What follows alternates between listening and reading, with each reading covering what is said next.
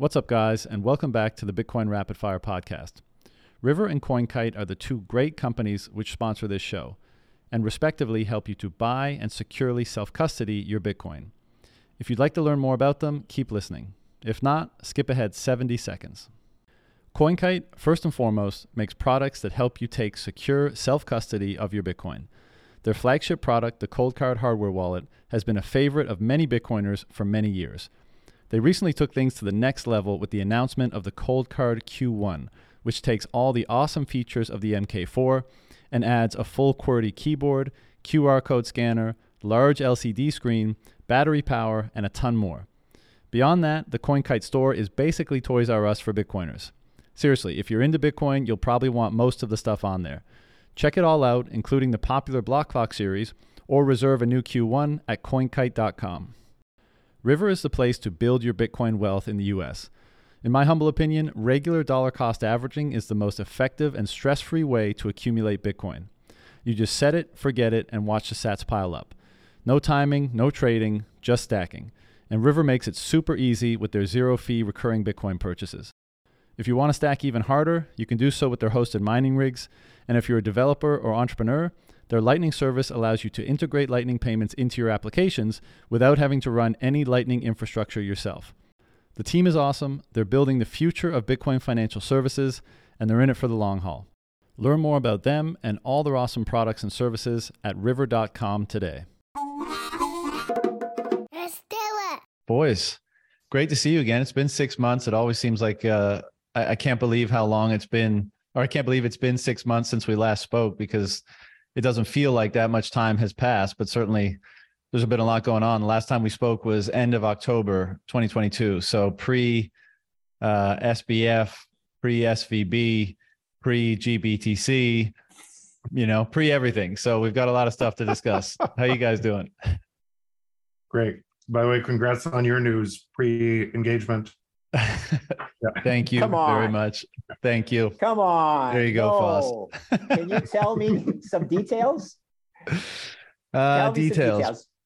All right, details. I was in um, uh, the south of France with family for the last uh, two Oh. weeks, and I had I had the ring.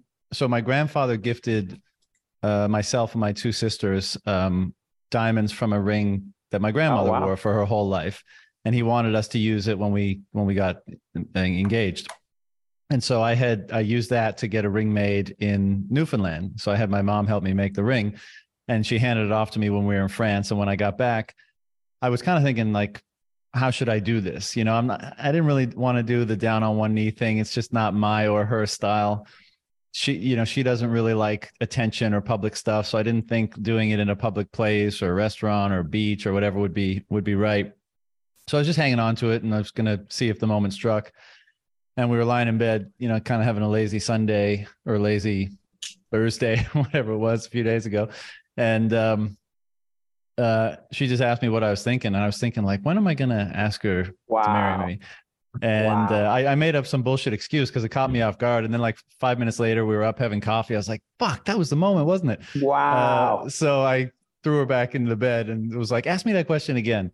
Wow. And so she asked me, and So That's that's cool. Because when I said tell me details, I wanted to know about the young lady, whether you had known her for a long time or whatever. I assumed you were going to tell me the story. So my granddad made this ring for me, and I said, "Damn, I got to go get married now." And you were out looking for the girl to get married because you had the ring made. But uh, No, congrats, she- my she- friend. That's she- fantastic. thank you, thank you. She's been my girl since uh, 2018. So we've, we've been together Canadian for a while. or is she Canadian? no, she's what? Thai. Wow. All right. That's so cool. When you Yeah. started off the the conversation, you said two weeks and I'm in France, and I was like, oh wow, this is this is like Elaborate. moving out. no, that was uh, that was that was just the ring handoff. Uh, well, I, I'm part of the sure story. She, she follows. I'm not sure if she follows you on your social media platform, and I don't know her name, but I will tell her because she's never met me. I hope that she's got a good catch. Okay, and uh, she's very lucky. But John, you probably are extremely lucky as well. So my blessings from Canada. Uh, just do what you got to do to keep a happy marriage. It's a wonderful thing. Thank you, Foss, very much. I appreciate that. Uh, we're both lucky, and so uh, we're looking forward to things that come next because we want to get cracking on family and all that jazz. So we're excited. Awesome. Um, anyhow, what's what's new with you guys? What's you know, I want to, uh, like I said, I don't know where to start because so much has been going on, but I'd love to just know what is most interesting to you guys right now as we're sitting here speaking today. You know, because there's a lot going on. There's a lot of people talking about where Bitcoin is at. Are we, you know, is there another leg down with recession, or are we, you know, on the upswing now? There's so much going on in the world. Um, where is your focus being placed? Foss, why don't you? Yeah, I can, thanks for that because I, I think this so, guys. You know what? My life has gone uh, absolutely uh, parabolic since I was lucky enough to be on stage with the two of you and then John as uh, the the host, right? You remember two Bitcoin. Miami's ago, and here I am, some you know knucklehead Canadian that had just come out with a thesis on why you can value Bitcoin as a credit default swap on a basket of fiat currencies. All right, and I'm on stage with the Jeff Booth, the Preston Pysh. I apologize. Um, uh, Preston, for your, your the your your co uh, host or whatever his name and then we're there with Mark Yusko, right? And then there's this idiot Canadian, Greg Foss. Who the hell is he? And so I, I, I have this thesis on credit default swaps, and you can actually value Bitcoin because, like I like to, everyone says Bitcoin has no intrinsic value, blah, blah, blah, blah. Well, go full circle. And Mike Novogratz, who you love him or hate him, the man is a big man in finance, tweets out today Bitcoin is a credit default swap on sovereign debt. Think about it and I've been inundated. Novo, Greg Foss has been saving, saying this for years. And Novo, you know, this kid in Canada has been saying this for years. And, you know, don't steal his shit, don't steal his thunder. And I'm fine with it. I don't care. It's just a thesis. but did you guys see when? So this is how much I love Bitcoin. Too. So that's three years ago. It's just today. Novo tweets this thing out. I'm like, well, okay, my thesis is getting around because I can calculate the value of Bitcoin using credit default swaps on the United States and show you that Bitcoin should be trading at over $200,000 today on USA debt alone based on insurance prices for that debt. Anyway, that's intrinsic value. Novo tweets it around, but here's the funniest thing. Novo was out there promoting Luna and Terra. You remember that? And he was a big Luna Terra guy. And the Bitcoin Twitter community took my face and tattooed it on Novo's arm. Did you guys ever see that one? Where of course, of Greg of course. Is, oh, anyway, I call, I, I call it I call it the two wolves. Oh my God, it's beautiful. so anyway, this is where I'm at now, John. So it'll be, I guess, if we do the math properly, it'll be two years almost, or is it three years since our first Bitcoin conference together? Probably only two, like 700 and whatever days, 800 days since we were first together on stage. And I've met so many great people in Bitcoin. And I'm so grateful to you two guys and John, you as well. Uh, and for the people I've met in this community, because I don't care if Bitcoin never achieves my price target. I'm so much more wealthy for meeting guys like you and meeting young kids. And I'll talk about that later in the show if you'll allow me uh, through the you know the community and whether it's bitcoin twitter because i still don't know how to use nostr properly and you know, I get I fumble all around with that stuff, but at the end of the day, my life has changed so positively for the better. And that's a value of Bitcoin that does get not get reflected in the price, right? And so that's my intro to you guys. Uh, Preston, Jeff, you guys are unbelievable. John, you are the ambassador, the, the best Canadian ambassador for Bitcoin, and you don't even live here anymore like you know what I say, ambassador, global ambassador. So yeah, guys, that's what I've been up to. I'm absolutely flattered that I've met so many people in this great community. I honestly believe more than ever, the banking crisis that we are going through right now will be reflected in sovereign debt credit spreads. And the value of Bitcoin intrinsically goes up as bank stocks go down. And I can show you the exact correlation using credit default swaps. Hey, you don't have to buy the thesis, but don't listen to Charlie Munger and don't listen to Steve Hanke, who says it has no intrinsic value. They are wrong and they are going to expire. They're past their best before date. They'll expire. They shouldn't buy green bananas, right? You know the story. let me jump in before I hand it to the other guys to get what they're particularly focused on today. And with those two guys, I mean, it, it's so.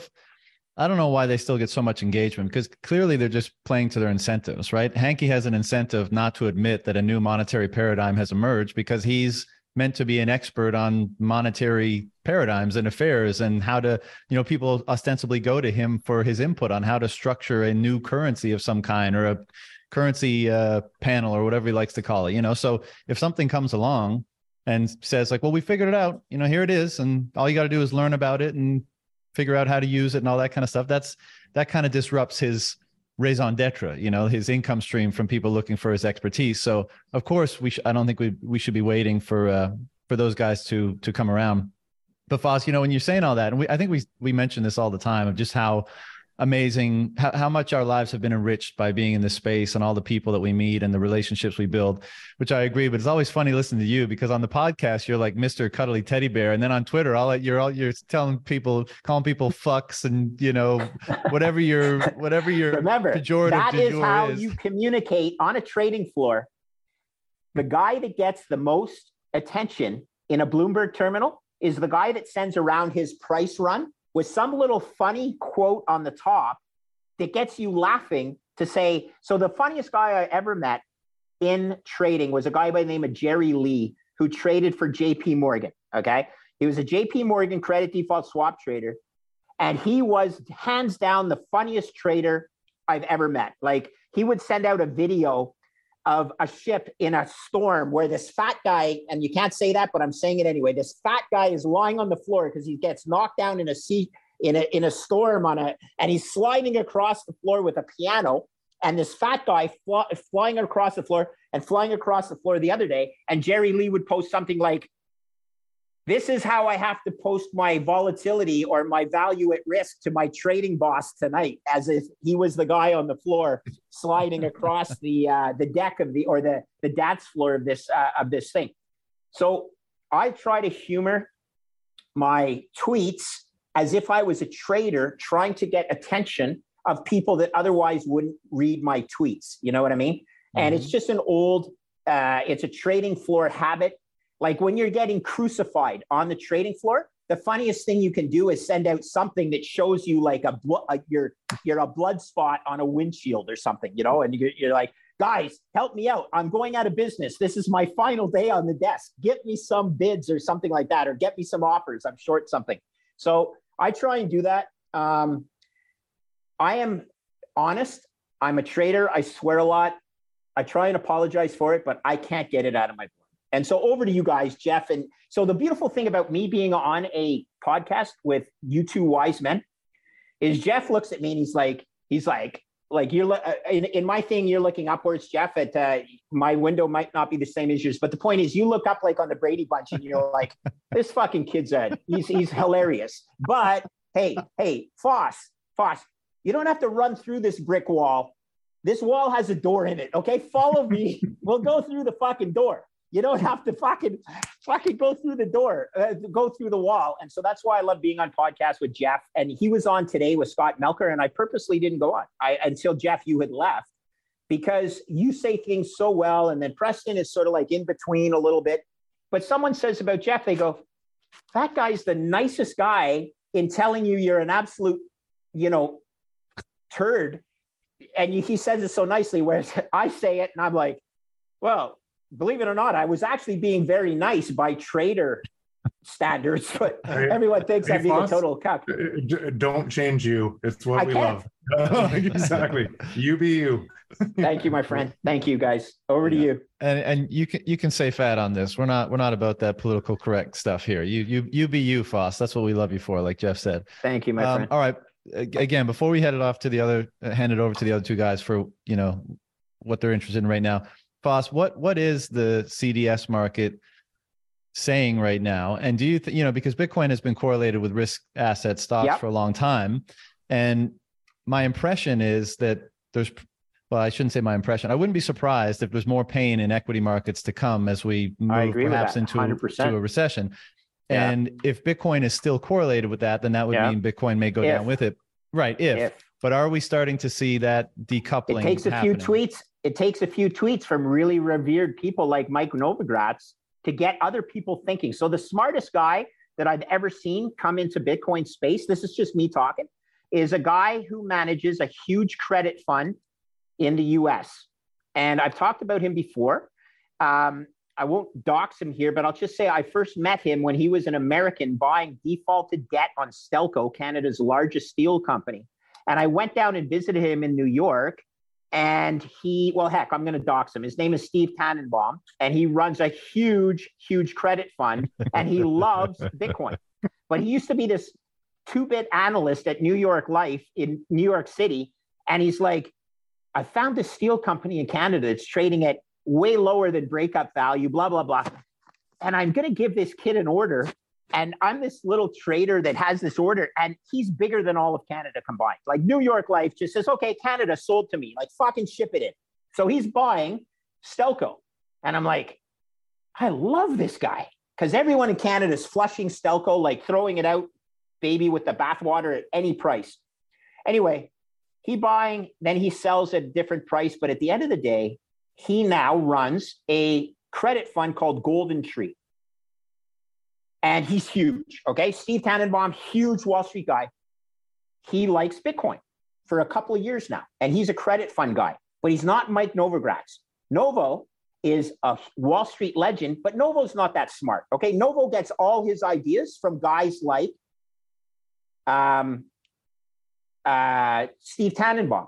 So Novo thinks it's CDS damn, that's going to go out across probably zero hedge. We'll pick the story up again. And all these guys are going to realize this is a long volatility asset, which means it's actually an asset that should go up in value when volatility is increasing. And when volatility is increasing, credit is collapsing, equity markets are collapsing, people are paying for option value, they're buying put options. So the VIX is going up. And if VIX is going up, volatility is going up. And if you're in a long volatility asset, like I think Bitcoin is, it should be going up in value. It's not going to happen overnight, John, but it takes a long time to teach the old Wall Street dog new tricks. And so I'm just going to be very careful. Don't trade your book based on rear view mirror thinking. As soon as a big fund realizes they need Bitcoin as protection against their US dollar exposure, and this doesn't have to be a domestic fund, this could be like oh, Saudi Arabia. You know, I'm pretty exposed to the US dollar here. I better get something on my book. Uh, I need half a trillion. I need half a trillion, not half a billion. I need half a trillion of exposure. Well, that's the entire market cap of Bitcoin. And then the price doesn't go down, you guys. The price just fucking goes up. And that's what happens when a big cat comes into the room. And I am not predicting that going to be happening, John, because I am negative on equities, and I think that the, we've been whistling past the graveyard. And if you guys haven't looked at uh, First Republic Bank results today, it's a absolute clown show. They coughed up a lung. Okay, the they didn't even take they didn't even take any they didn't even take any questions on the conference call and they're going out of business sale. You're happening you're right taking, now, going out of business. You're taking my point, Greg. okay, stop, stop, stop. Because we're 20 minutes into this, and my two best buddies on Twitter, uh, anywhere in, in Bitcoin, have not even said anything. So put me on mute. I'm going to go hug a friend of mine, and then I'm going to come back. Okay. So okay. I, am coming back. Okay. You okay, your, boys. This is Thanks. this is great. So he's leaving, and I'm going to talk about his tweet. No, no, no. Then I'm staying. I'm staying. I'm staying. I'm staying. so the thing you're talking like what what am I looking at today? And Greg's tweet is so in your face and it encapsulates uh what I would tell you has been like the story since the start of this calendar year. So uh First Republic Bank, I'm I'm literally reading Greg's tweet right now. So Greg's still speaking. I'm just he's speaking through me. um First Republic Bank halted. What's he doing? Down 30 38% on the day market cap is under 2 billion uh he goes on so i mean this is this is huge. This is this is massive because what we're really getting at with this n- nothing has been solved right? Like they stepped in with this backstop facility and they added uh, you know the numbers i'm hearing is like a, effectively a trillion in liquidity was added into the market since the start of this calendar year uh, to provide what you know Luke Gromen and others are you know referring to as effective yield curve control because they're basically providing a backstop to the sell off in the prices for anybody that's balance sheets impaired and i completely agree with that way to kind of quantify this or describe this and so these act the the the swap lines that have have been open since the start of the calendar year are just massive because the the uh, euro dollar market is just starved of liqu- of liquidity. So like all of these things that they're doing, if you would warp yourself back to the 2007 kind of timeline, like these activities are unprecedented activities if you go back to that point in time. But post 2008 crisis, uh, it's been completely normalized. People think that these actions that we're seeing right now are are normal when they're anything but the sort normal. And more importantly, and this goes to a lot of the, the stuff that Jeff really kind of talks a lot about, which is these unprecedented actions are, are making the problem worse. They are solving nothing. They're doubling down, tripling down, quadrupling down on policies that are that are going to bring one hell of a scary kind of explosion uh, to these to these credit markets in this fractional reserve system. And just another day in the market, uh, First Republic Bank halted 38% down. You know, uh, reading Greg's uh, tweet here, Janet, we have a problem. So that's what's on my mind. And it, it's just, you know, I don't know when it explodes, but I can tell you one thing every day just gets spicier and spicier with just intervention, manipulated markets, and a trillion here, trillion there. Like after a while, it starts adding up to like real money. Yeah, I, I want to build on that. I just want to say nothing surprising, right? Mm-hmm. This this mm-hmm. isn't surprising at all. It's the same stuff that that I predicted in my book would happen as a response to to an exponential trend driven by technology that was unsolvable from the existing system. So the existing this is just a, like it's and then all of the other second and third order derivatives of that um, are perfectly predictable out of that exact same thing. Why people don't think they're perfectly predictable is they're trying to update their mental model of the way the world works with information that clashes with that mental model. And and and then explain oh it's just this time it's just this time it's just this and they stay stuck and it's getting worse and worse all around the world. And and there's two there's exact the the debt in the world is already insolvent it has been for a long time. Um, so call it if if you kind of all of the hidden debt and everything else, call it four hundred trillion dollars of debt in the world. It's been insolvent for a long time, and allowing the free market to work. More and more deflation. You have uh, pro- really simple. The, probably the simplest thing I could say. Prices fall to the marginal cost of production. Every economist knows that no matter what you do, prices fall to the marginal cost of production. It's why your calculator app is free on your phone. It's uh, it's why your photos are free today. It's why more and more is free. Second, you have exponentially exponentially decreasing marginal cost of production. Artificial intelligence is coming at us like a wall, wall, wall. It's coming faster and faster and faster. That is going to merge with machines and it's going to do so many things that you can't even imagine today, which should, in a normal market, make your life better as those prices fall and you don't have to work as hard to be able to accept them. In our existing system, they blow up the debt. And it blows up no matter what. So in our existing system, if you allowed that to happen, the debt blows up, period. And, and so nothing I've said so far um, is it is actually even argued. There's no argument for what I just said. It's just facts. so there's a bunch of people believe, believing it's okay to manipulate and we still live in the old world. Right? And there's a transition happening only from Bitcoin that is pricing the, the, the transition. And so it's not Bitcoin isn't actually going, you could you could argue maybe it, but Bitcoin isn't actually going up in price everything against it is falling in price forever right? It, it, it's matching the economic realities of nature of, of, of what's ha- uh, uh, of what's happening. And you couldn't measure what's happening out of a system of manipulation.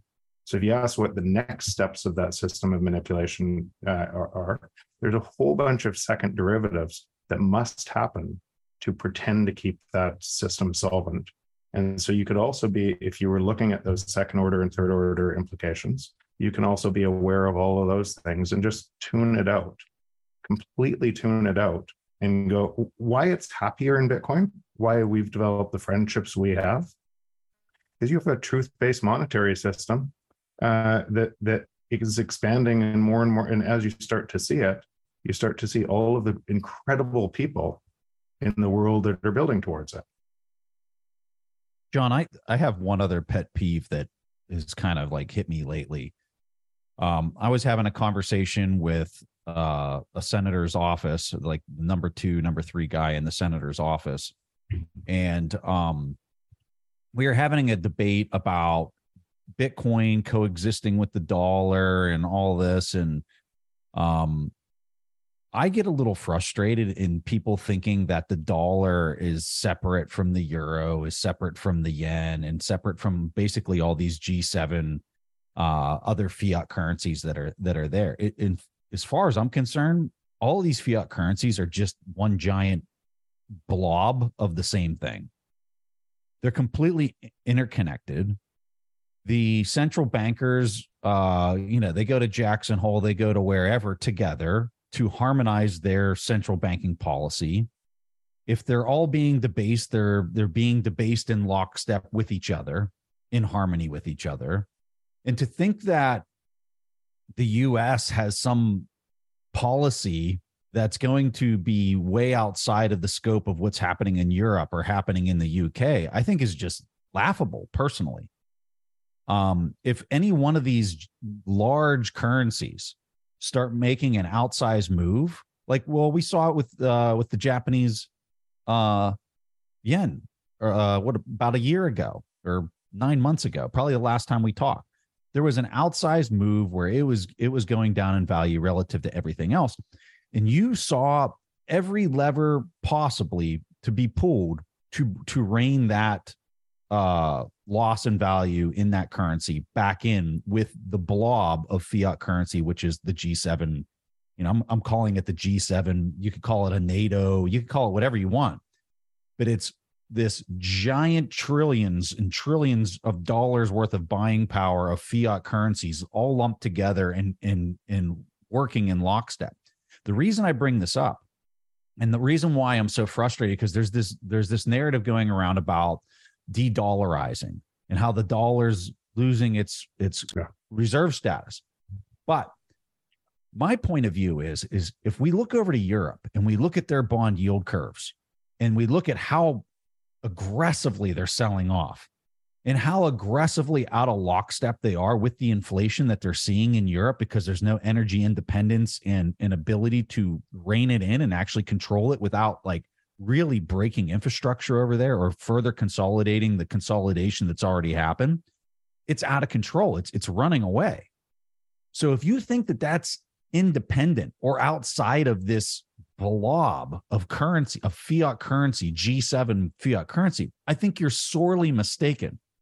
I think the whole mothership of all of this is going down collectively together um, and it's all tied to it. It's it's all interwoven. The disaster is all interwoven to it, with with each other.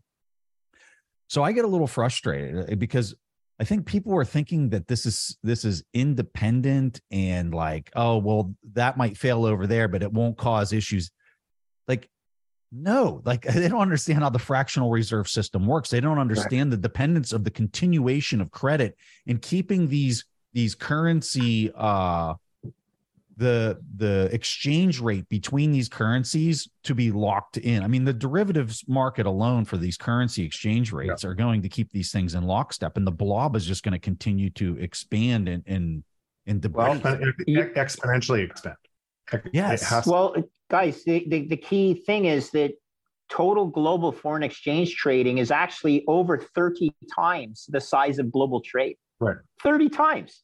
That's because it's a math. There is a formula, distinct formula called interest rate parity, that you can hedge up the interest rate in one country through the fiat forward curve and arbitrate the interest rates in various countries because it's math. So interest rate parity ensures that the blob will move together because it's only math, as Preston said. So I like to say all fiat currencies, sorry, Preston, all fiat currencies are melting ice cubes. It's just that the rate of decay is relative, and sometimes one is melting faster than another because they have a different interest rate policy in that jurisdiction than they might have against the trading pair, which always happens to be the United States. But as a Canadian, Jeff and John, did you know that the Canadian dollar only trades against one currency in the world, and that's the US dollar? To go from the US to, from the Canadian to, uh, dollar to the Japanese yen, you actually have to go through the US through dollar, the US first dollar. Yeah, before you can trade Canadian dollars versus Japanese yen. So, like right there, there's a step that ensures the Canadian US interest Peg. rate parity theme is peg. It's not quite a peg, but Yeah. it's a mathematical peg, stays in check. So, this is just the way the global financial system works. Well said, Preston. But, but Greg, so th- I guess this would be the question that I'd pose to the group, right? If we can't get the the spread between the inflation rates we're seeing in in the EU and the UK under control from inflation to their credit yields, if we can't get that under control, how in the world do, does any of the rest of the connectivity, which is in the US or Japan, how do they get how do they how do they stop this? Right? Isn't this an isn't this a a spiral that you're not going to be able to stop because we're all interconnected Yes, and dependent but- on each other? They tr- well, so Jeff, can I jump in? Sorry. Yeah, you jump in, then I'll say. Yes, because of this. Look, already the world realizes this, and you saw 19 other nations want to join the BRICS to, to organize a competing fiat global uh, reserve currency. Uh, did you know that the and this is thanks to Lyn Alden and and uh, I know James Lavish, but I think I'm gonna uh, I think Lyn was on it first. That the the the BRICS the GDP of the BRICS is now larger than the G, the, cum, the cumulative GDP of the G7 nations. Eh? So just think of that from a global trade perspective, where the most important Really? G7 nation, yeah, yeah. So so this is why it's going to change. But the funny thing is, they're trying to change it using a different fiat basket. But go ahead, Jeff. So, so let me jump into that because there's a there's even in measuring GDP, right? What so where where's your calculator app in GDP? Where are your photos in GDP? And and that's what that it, it- what's happening here is more and more is falling out of GDP.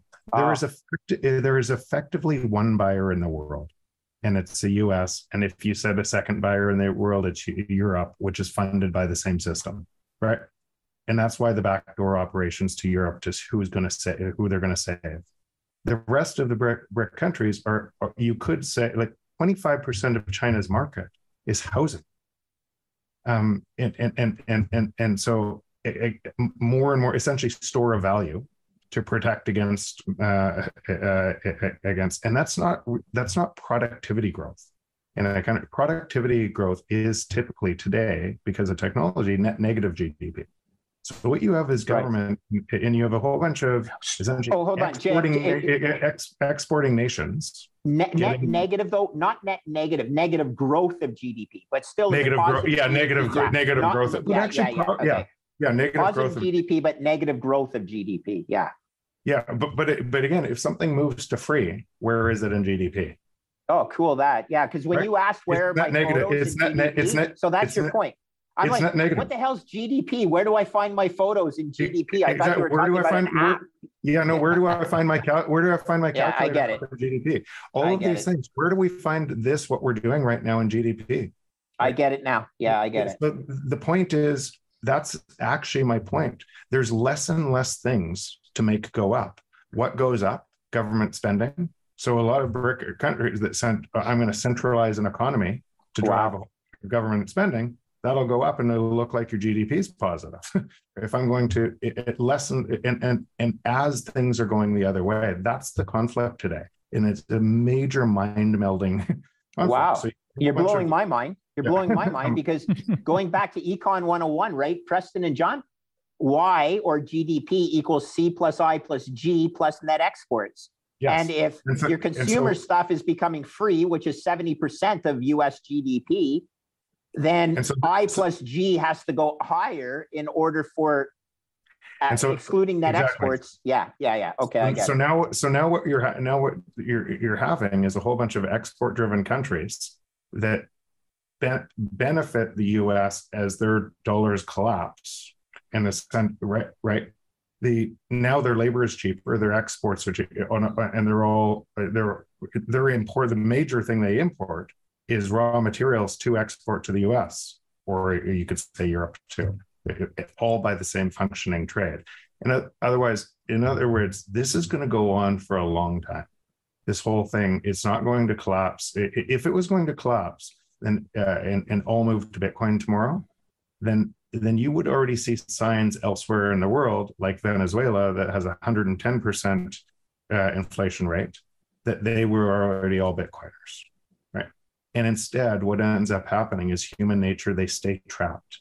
They think it can be solved politically they, they vote for more of the same because when people feel left out they want more money from the in, in government which makes it ha, ha, accelerate more and and you see this over and over and and this is going to play out because the network effect of that us dollar and that system that we all live in is way stronger than people give credit to so it, and and anybody who's moving into bitcoin is effectively saying i don't have to pay for any of it I'm Mm-hmm. I'm move, I'm moving my time. If if I had debt in the old system and everything, I'm going to move to the new system. I don't have to pay the 400 trillion dollars of debt through manipulating my time and energy in the future. I'm going to move to the new system. That's Wow. what- Yeah.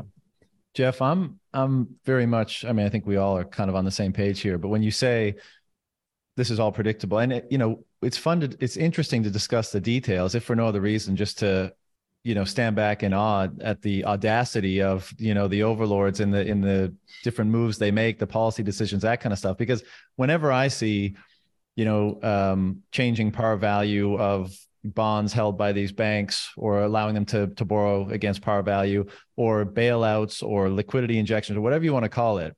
All i see is appropriating and redistributing wealth. That's all i ever see because i think that's what's happening. And that happens long enough and you turn a presumably a pr- previously productive uh, prosperous market into increasingly into a slave colony effectively. I mean th- th- those are the, the, yeah. the ends of the spectrum. And the question is is how long can society hold itself together with that degree of wealth confiscation with that degree of disparity between the populations? You know but just and i'll let you jump in jeff but the other i wanted to to go back to preston because i understand the point he's making. Like you know the, the policies they can't allow the the fiat basket of currencies to diverge too much from one another. So the policies are going to mirror each other dramatically. And yes maybe the us dollar is the worst of is the best of the worst you know is the best of a bad basket. And so maybe that conveys some benefit as all of this unwinds but they're basically going to act in that blob that preston was describing. So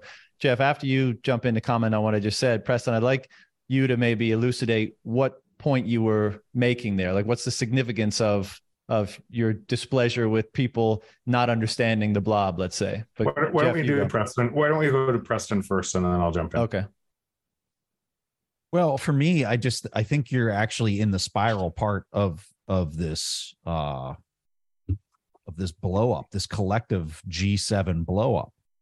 Um, I think that as as Europe continues to get things under control, and I guess I'm looking I'm looking at the credit, the yield curve in Europe and the UK, and I'm looking at this yield curve, and it's just selling off, and there's there's no relief there's nothing in the volatility that suggests to me that uh, any of it's slowing down as of today, right? It could change in a couple months from now. Like it, we could see it, you know, start getting bid, and maybe the market, the credit traders are saying, "Yeah, here comes the recession, and all this inflation that we're gonna that we're that we've been seeing is going to evaporate because we're going to go into a deep, deep recession, maybe even a depression for whatever period of time, right? That would get it under control. But I'm not seeing that right now. I'm continuing to see the credit market sell off, which is the the traders' way of saying none of this inflation's under control. And if none of the inflation is under control in something the size of Europe and the UK, um, I'm just like the knock on effect, since it's all interconnected, is it's not under control here either. Right. And I, I guess I get frustrated when people are looking at US Treasury yield curves and they're saying, "Oh, I see it's going sideways, and, and, here comes the recession, and we're going to go through this." And then this backstop facility, they're going to push all those all that debt back onto all these banks' balance sheets, and we're going to walk away, and it wasn't anything, right? Like, I don't buy it. I guess true. is my point. I don't buy any of it. I think I think we're in the spiral. I think none of the stuff that's happening in Europe is under control. And uh especially when I look at like fundamentally what's causing that is because they don't have energy independence. It's everything that's happening in Russia and Ukraine and and how they get energy itself, which is the which is the bedrock to the prices of everything that's not only not solved, it's getting worse, or it appears to be getting worse.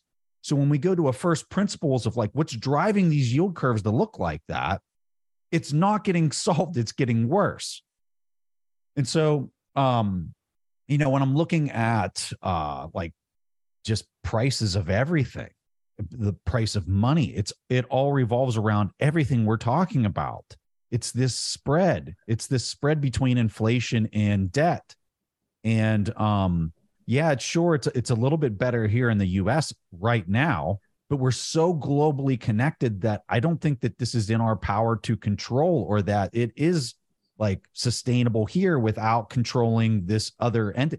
And I love using biology because it's just something everybody can understand. If the US is call it the brain and Europe is the heart or whatever, like I'm sorry, if you don't have both of those things functioning and, and operating normally, the the entire person or the body is dead. Um, so that's my concern. That's my frustration. I did, I just can't. I guess I'm looking at them like, how can't you see this? Like, how can you act like that's not completely connected and that they're independent of each other? Like, that's crazy to me. So I know this is this is always the question before Jeff, you jump back in. Um, but so there's this tension right of thinking like wow how and we we talk about all this all the time. I'm i'm pretty sure if we go back in our conversations it's like wow how can this persist? How can this go on? How can the can be kicked down the road further? And then it just is you know? It looks like the end is nigh. It looks like everything's about to break. And then there's some turbulence and then things you know normalize a bit. And yes there's a continual grinding down of all the things that allow a society to flourish let's say. I mean this is part of what Jeff articulated and what, which I agree with that this, you know, this things continue to degrade as they try to keep something that's fundamentally untenable together. Um, but it ends up taking longer. So Preston, I'm, I'm getting the sense that you're kind of sitting there being like, I can't see how it can persist that much longer. I mean, the cracks are so significant. But Jeff, you just finished saying this could go on for a long time. So, you know, let me jump. What about that? It, it, it goes along for a long time, not because of what Preston said, the cracks are there. It's because what when the cracks emerge and and society society starts to break, um, what would you do or what would people do? And what they do, what they do is they reinforce the existing system. They think it can be solved by a new leader within the existing system who's going to print more money. So it's it's human nature that keeps it going on for longer rather than math. And and that and and so so or what what do people do right now? Think of all of the people even in bitcoin that most of their day is reinforcing the noise inside the existing system and yelling at different participants. When you could change yellen you could change all of these actors every single person put replace them with different faces and nothing would change Mm. It it can't change from that system. It has to be. A, a, it's only changing from a new system that is essentially repricing that entire system in a transition. But what will people do? Is they will they will through their actions make the existing system stronger against them. Let's use it as an example to make it tangible. So a lot of people are, are today think real estate's really safe inside that existing system. So they'll buy real estate to keep that asset uh, to to be able to protect them from the devaluing dollars. And in that, because inflation will favor real estate and and the and, and, and the other side of that coin, that deflation will will pick the pocket of the working class who has to pay higher rents to that to that real estate. and you'll get the 0.1% of population taking way more than the 99.9% of the population, and it'll get worse than it is now, a lot worse. And there's nothing inside that system that can change what I just said. No matter what, it gets worse. So, so now, with a government fighting for control for a populace, and the populace emerging from a the most of them are being robbed what will they do on a CBDC? They will vote for a CBDC so that they can get more money. And then once the CBDC comes in place, the 0.1% that thought their, their value of real estate was safe, it'll be redistributed to the others. Um, and, and it is a natural progression from where we are from here. So people that think their real estate is safe in that system that is based on a theft will and the people below who think I'm going to redistribute both are true through a CBDC, which will will happen because there's only really two ways to, to run this. You centralize everything and it keeps on centralizing and centralizing, and you hope for benevolent dictators to be able to to look after you. And you do so by increasing the price of everything to make sure that that happens, or you let the free market solve that uh, solve that problem and and in the free market prices would fall in lockstep as, jo- as jobs left the market right um, and you would get more you'd have to work less each year and you would get you would get more for less e- uh, each year um, as as jobs fell away. But those two ends of the spectrum so china china's idea of how to make this work is centralize everything right? That is their kind of the policy that they would uh, they, they would run to centralize everything and uh, that'll get worse and that'd be very dystopian. And and what the us today and other countries are doing is trying to follow china's playbook and it would be the worst thing for the you can't attack you can't you can't win that battle by copying china's playbook what the us should do is open up the free market, and then it would be checkmate for all of the the, the, the centralized economies. But as you keep saying, Jeff, can they do that right now? Like with the way you the math of the system. I guess what I'm getting at is the the the when I say the free market, it is already happening on Bitcoin on a Bitcoin standard.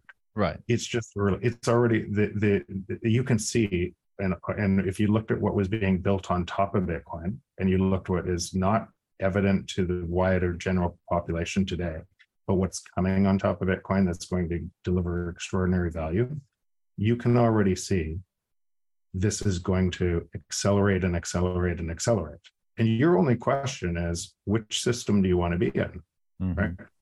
That's really, and, and it's true for every individual who starts to spend, and it's true for every every government is but ultimately it's going to at some point force government's hands and every individual confront run their government um, but but it's an open network that it is the free market operating and it's showing prices following the marginal cost of production if you want to live in the other system and price from the other system and price bitcoin from that system you're you're welcome to but it's an error in thinking because you're so confused by what makes up that existing system.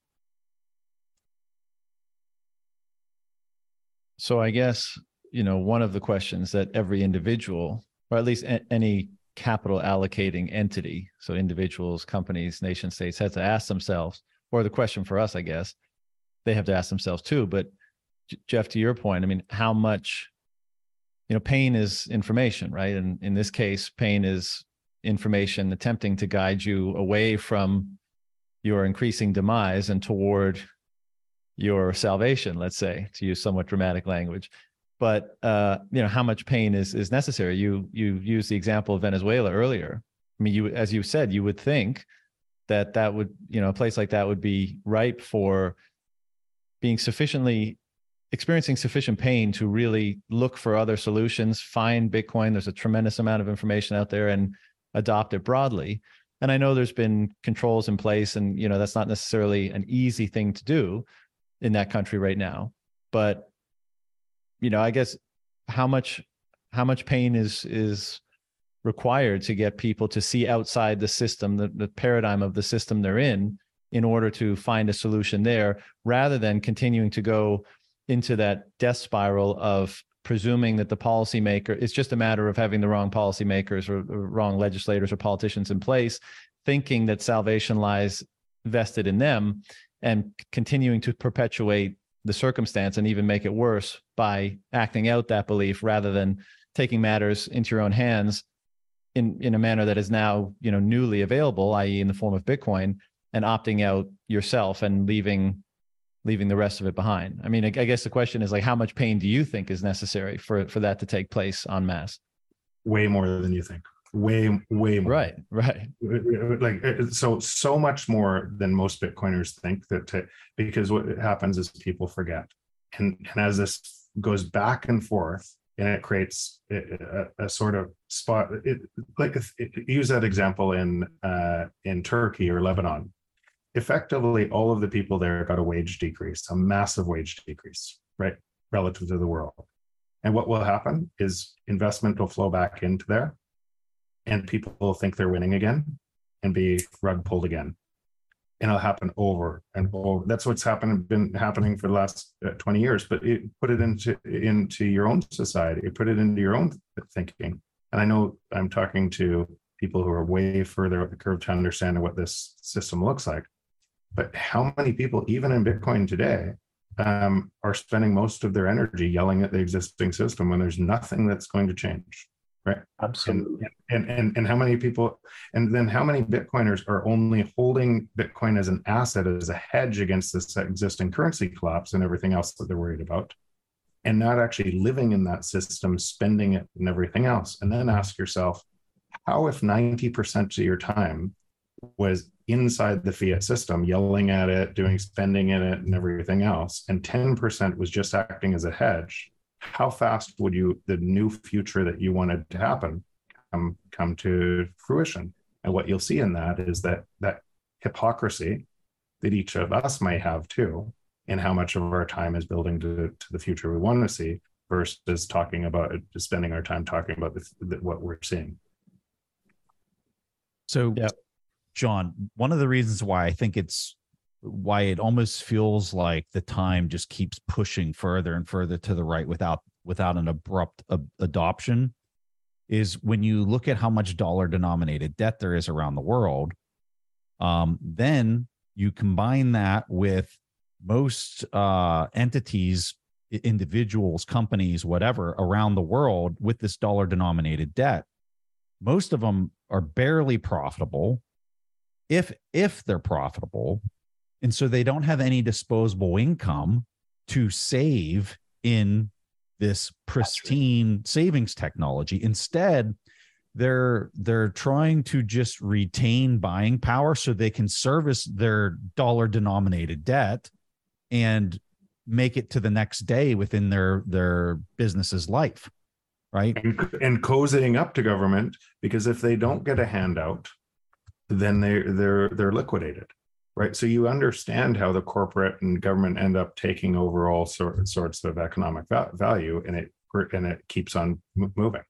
You can't. The only way you can handle the the price volatility of Bitcoin, which we know is a superior form of savings on in the on the long tail, the only way you can do that is if you have significant or moderately significant uh, disposable income because the vol when when you're thinking through this, right? Like if I'm going to retain earnings as a business, um, I'm only going to retain what I can handle outside of my rainy day uh, cash uh, working capital, right? Like I need three months or six months of cash on hand to service all of all of the bills that I've got to pay going out the door. The last thing I want to do is load up on something that has 70% annual volatility, even though I think it's going to go to the moon, because that might shorten my runway of being able to service all those employees.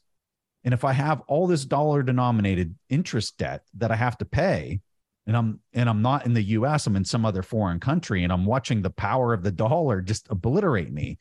You're you can see how it's really hard for the adoption for people to want to own this thing with with so much price volatility relative to a dollar stable coin or whatever else. Okay. So this is the plight of uh, I won't call them net consumers. I'll just say the plight of people who are just trying to keep pace with the current of debasement around the world. Okay. So, what's going to accelerate Bitcoin adoption? When are we going to see this?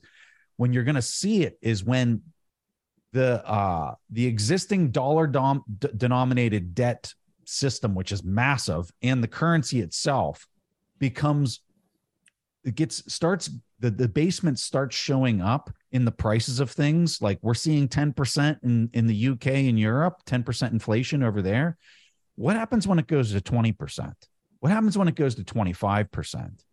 Right. And, and when you get into some of these smaller nation states, Argentina, wherever, right?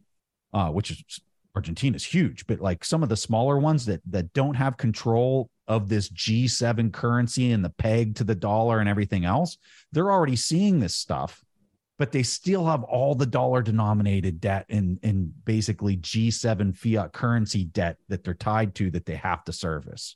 Okay. So once it starts really kind of accelerating, once we start getting like 20% kind of numbers, people are going to be desperate for a solution. They're going to be saying, okay, I can't, but it has to happen inside of that G7 fiat Yeah. currency basket where we start seeing And what, what country will be the what what country will be the first? The one that's the lowest on the ladder of G7, right? Of which Canada comes Yes. in Yes. pretty close to the lowest, depending on what number you use, uh, because the country of Canada is less important to the global economy than the state of California. Fact. The state of California has a higher GDP than the country of Canada, yet Canada is a G7 nation. So I often say all fiats fail. We know that. But Canada will fail 10 years before the United States fails, in my opinion. And Canada hasn't failed yet. So the USA still has 10 good years to get their act and get together. And you can have a global reserve currency, which is still the US dollar, and the global reserve asset becomes Bitcoin.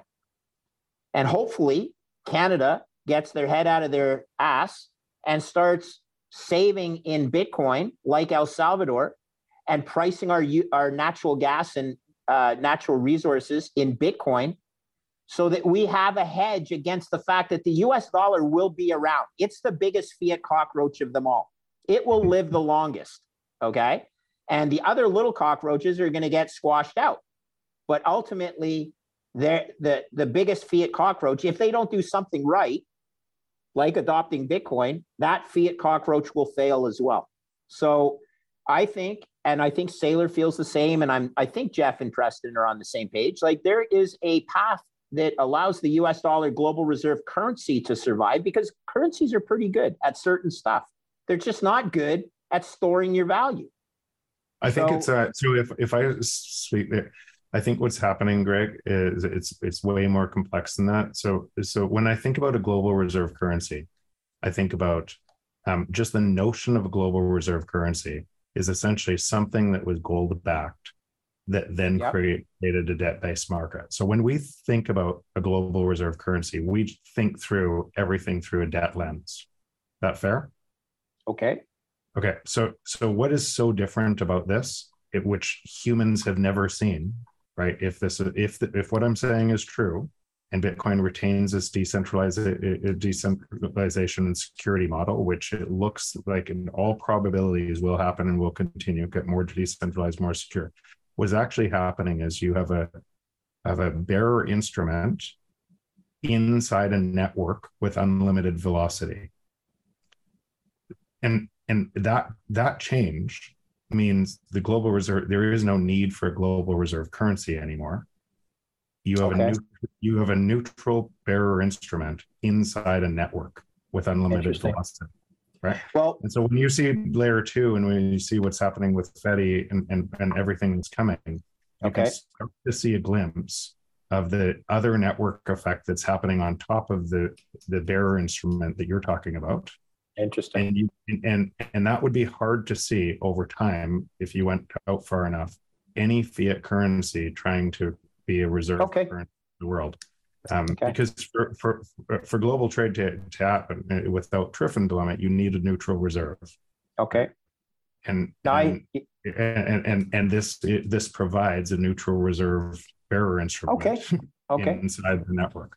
Well, you're so um, in my weekend of a shit posting, I uh, was basically uh, getting getting uh, friend. You know, I became even closer friends to this with this guy who you might you probably didn't see the tweet, which is cool. But uh, his name he goes by Vandelay Bitcoin or Vandelay Industries. You know this guy. He's based actually not in North America, but he's brilliant. I do. I've actually I actually know his uh, what his real name is and what country he lives in, but we've never met.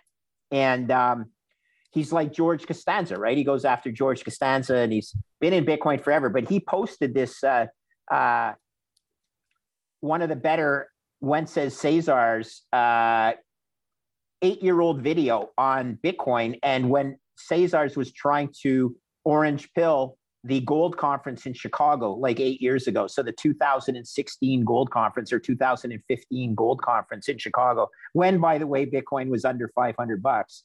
And everything Cesar said was brilliant. But one thing that stuck with me that I did not understand, but it even goes deeper, is that m- money wasn't ever actually, or barter actually never, ex- uh, never existed. What happens what happened in tribes is, and this is according to Casares, is that you, let's say the tribe went out and killed a buffalo and people needed buffalo meat.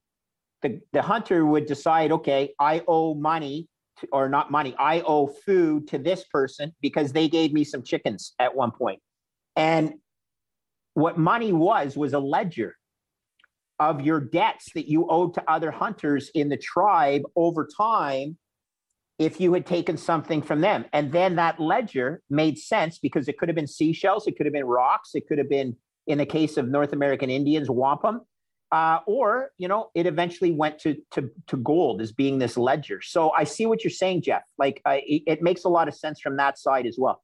I guess I'll just firmly plant myself right in the middle here and say it's not happening quickly because the other system is just so big and so ingrained that you can't change it overnight. And by the way, I don't want to change it overnight. And I don't think Jeff does either. We've talked about this network transfer where it's not like a light switch. You turn one off and you turn one on.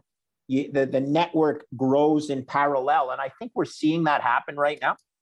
The people that are coming into this Bitcoin community are blowing my mind. I finished reading Jason Lowery's book, uh, Softwar, which is 400 pages of absolute intense in my opinion, brilliance. Other people might think it's intense drivel, but please read it because I am blown away by the intelligence of this young man.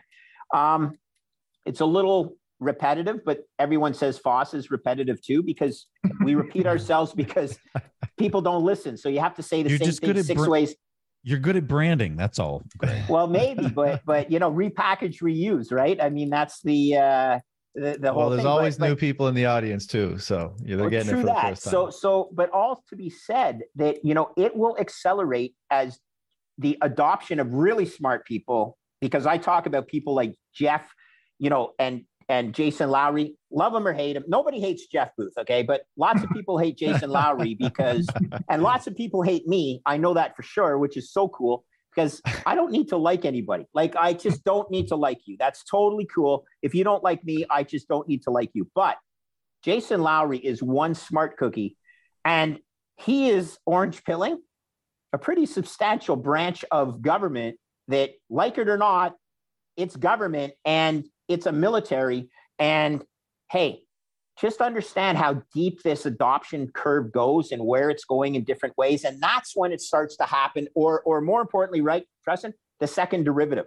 It's the acceleration. It's not your velocity, it's the acceleration. It's your second derivative of, ado- of adoption. So, yeah, it won't happen quickly, but guys, it's already happened so quickly. Hmm. And yet we're impatient. No, don't be impatient. Like, let this thing play out. The best trades that you ever enter in are things that take five years to play out or more.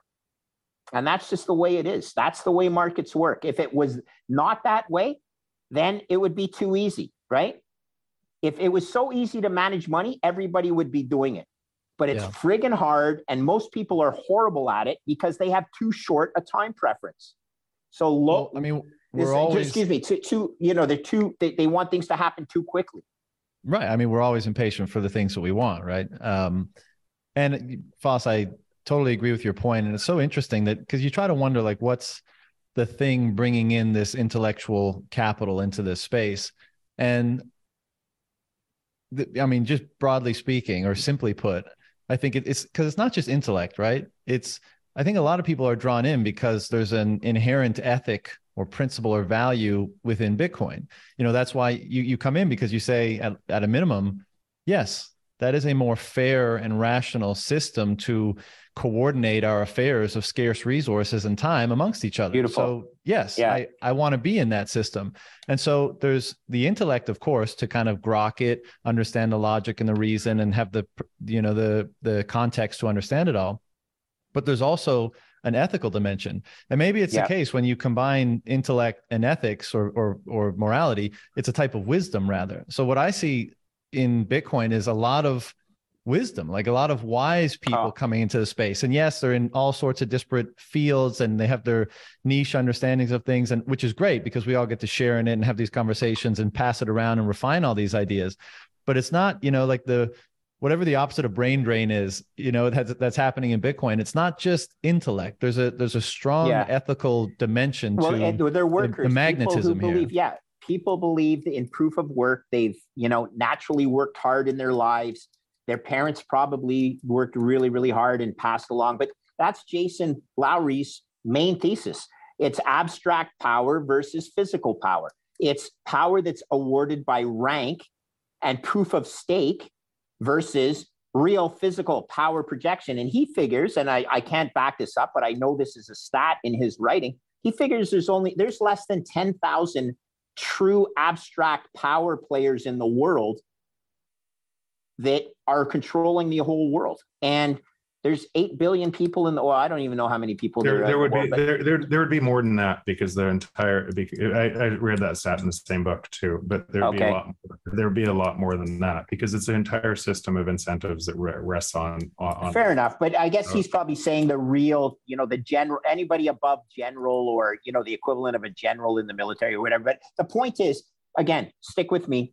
It's abstract power versus physical power. It's it's proof of work versus proof of stake. Okay, you Yeah. mean, or in the case abstract power, proof of stake, physical power, Yeah, proof of and, work. and, and maybe one of the things I'll I'll just hit, hit on here is Bitcoin to me describes it's a prism and you describe yourself through it rather than everyone else. Right. And and everybody's way into that is a lot is is different. But it but all of those voices make it stronger and remove the need for any one person in uh, in this. So so when when when I hear we are all Satoshi, um, that is what I think about Bitcoin. Every one of us. It's the it's essentially the the better nature of us inscribed into the network for all of us. So it Mhm. and and and so all of those things. That's why I don't get fu- fussed. And when I when I read Jason's work and stuff, and even when we first met him, Foss, I thought, wow, this is an interesting lens, a different lens, a different prism that hasn't that might not have been explored. Maybe other people said it before, but they didn't. Maybe without his stature, or, or- it hadn't been explored at the, the the level other people. They didn't take it seriously, and he wanted to push that forward. Now, I think what people don't like about it, about it is it comes across as he's the guy, it's his thing, and and and and it comes across as ego, which they attack. And that and that's and, and so for me i could care less about any of those things. Did the argument itself make bitcoin stronger or weaker? And it, because it, bitcoin is anti-fragile anyways it made it stronger. Um and and all of those and and all of those things you could take you could take you could take that and you could just say is this another way in for more people to this network? That's a net positive same same reason some people would turn against uh, Peter McCormack, who I love. Um, Ah. is but but again, it, th- these are Love just too. different, but just different ways in to a network uh, that are that are bringing. Here's my proof of work. through a different a different way. Yeah, real Bedford. exactly. Love it. Love it. Congrats to have a- Peter I- McCormack, eh? Congrats to Peter McCormack, by the way, his so- uh, his football. the team his won football the, the team. cup or something. He Yeah. sent out a stat that blew me away. There's stick with me here, but there's something like 900 different teams in the UK, so, uh, football teams. uh, and none of them went undefeated, except his. It's wild. Now he's at a lower here- division. Here- here- so I, I, you know, I went there. It was so Okay. cool. What what Yeah. he's what he's doing in that town. Besides, we see him on on Bitcoin podcasts and everything else. What he's doing on that town and in that town is magical. I owns Beautiful. a bar. Owns this. You should see the kids look up. It looks like Uncle Peter and everything else. And he's run. He's donating to a whole bunch of the junior teams and everything. It's it's a beautiful thing to watch. What Awesome. uh, I, I came I came away super impressed Nice. in in a way that you're taking Bitcoin into your passion and Right. you're expanding it ar- ar- ar- around and making a meaningful difference. It was it was awesome. Well, that's that's part of the point you were making earlier, right? Because a certain cohort, a certain percentage of people will try to understand their their circumstance, the solutions to their problems, all that kind of stuff, and they will find their way down the rabbit hole. But I think for a lot of people, they'll see downstream things in their lives that they aspire to, or that they want, or they envy, or they admire, and they'll want those things, and then that'll just mean they have to opt into the the manner in which those things are manifest. And I, I see that being the primary mode that most people end up adopting Bitcoin because they'll look at, you know, pick your thing, Peter in Bedford, El Salvador, each of us in our own lives, and they'll say, what are those people in those places doing that allow them to have that degree of freedom and peace and prosperity and peace of mind and relationships and all that kind of stuff? Like, what's going on there? Amen. Amen. and that's what will send them to be oh okay it's bitcoin i mean i don't have a i don't know anything about money or investments or anything but if you're telling me that that is the way i accomplish or achieve those things i'm on board like like let's let's do it and that, i think that's what motivates the process of understanding and adoption and integration and you know great because if if we're really right here and if we're really convicted about this Bitcoin will elucidate those things in the lives and jurisdictions of people who adopt them properly. Like if it really is the thing, then it will outcompete local markets and it will benefit people more than the existing system and all those things. So, you know, as we we keep saying here, it's just a matter of of time, you know, and of course we all play our part and we all should be exemplars and uh, of the benefits of Bitcoin and not get mired in the mud of, you know, just pointing at how clown world is doing its thing all over the place because that's I mean, that's relatively valueless. I mean, it's good to be aware of problems, but just as Jeff, you you often say, you know, just keep screaming at every little thing that pisses you off Yeah. has very little impact. It actually being a representative or or an example of the benefits of this thing that we talk about so exuberantly, that's what actually causes the change and and fosters the the markets, the communities, the families, the friendships that is what's most attractive to people in their lives on an emotional level prior to being on an intellectual level. So if I could, so that I mentioned Casares' talk, 15 minutes at the gold uh, at the gold uh, symposium in Chicago eight years ago. He started his speech by saying, "There's an old Spanish saying: when the genius points at the moon, the fool looks at the finger." Okay, and you know that's a pretty deep saying, uh, where uh, the genius like Jeff and Jason Lowery are pointing the way to the future uh, people are looking at the finger and saying, "Oh, it's the finger of a military guy. He can't possibly be right." You know what I'm saying? Or it's a fi- finger of a guy who started a tech company and wrote a book. But big deal. That's you, Jeff. I'm referring to you, by the way. Which, by the way, you also have to read Jeff Booth's book. Okay, it's like a top three book, like 100% top three Come book. on, five. You wanna know has my other two? Come on. Okay, yeah, here- everybody, here's everybody another book. Okay, have you read the book Tuesdays with Morrie? Yeah. Either of you, any of you guys? Okay, Tuesdays with Morrie. Yep, One of the top three books I've ever read in my life, and it has nothing to do with finance or technology. Tuesdays with Morrie. I'll save my third one till some other time, but at this point, it might be a nice time to dovetail with this young kid I met over the weekend through his mom, who DM'd me, and she said, "My son is X years old. Uh, he's not old enough to drive a car, so you can appreciate how old he is." uh, wants to come to the Bitcoin Miami conference so bad. I'm driving him there. So she's within driving distance of Miami. Um, and I'm just wondering if you would have two minutes to meet with him. And I'm like, two minutes? I have all time in the world. I'm going to meet with your son. You let me know how I can help him further his education in uh, in Bitcoin. And so she's like, oh my God. She said, it took me, and I'm not trying to build myself up, but she said, it took me a long time to work up the courage to even reach out to you, to ask you. And I'm like, come on, look at me. Like I'm, I'm pretty approachable. Like, am I really like, this is Greg Foss. This guy's the biggest donkey that ever lived in, in, in, in finance. And yet I survived 300 or not 300 years, 35 years because I just wasn't stupid. Okay. Like don't do stupid stuff. So don't look at the guy's finger. Look at the moon. When somebody's pointing the direction, don't look at who's the finger. Look at where they're pointing the direction. So I'm going to meet with this kid.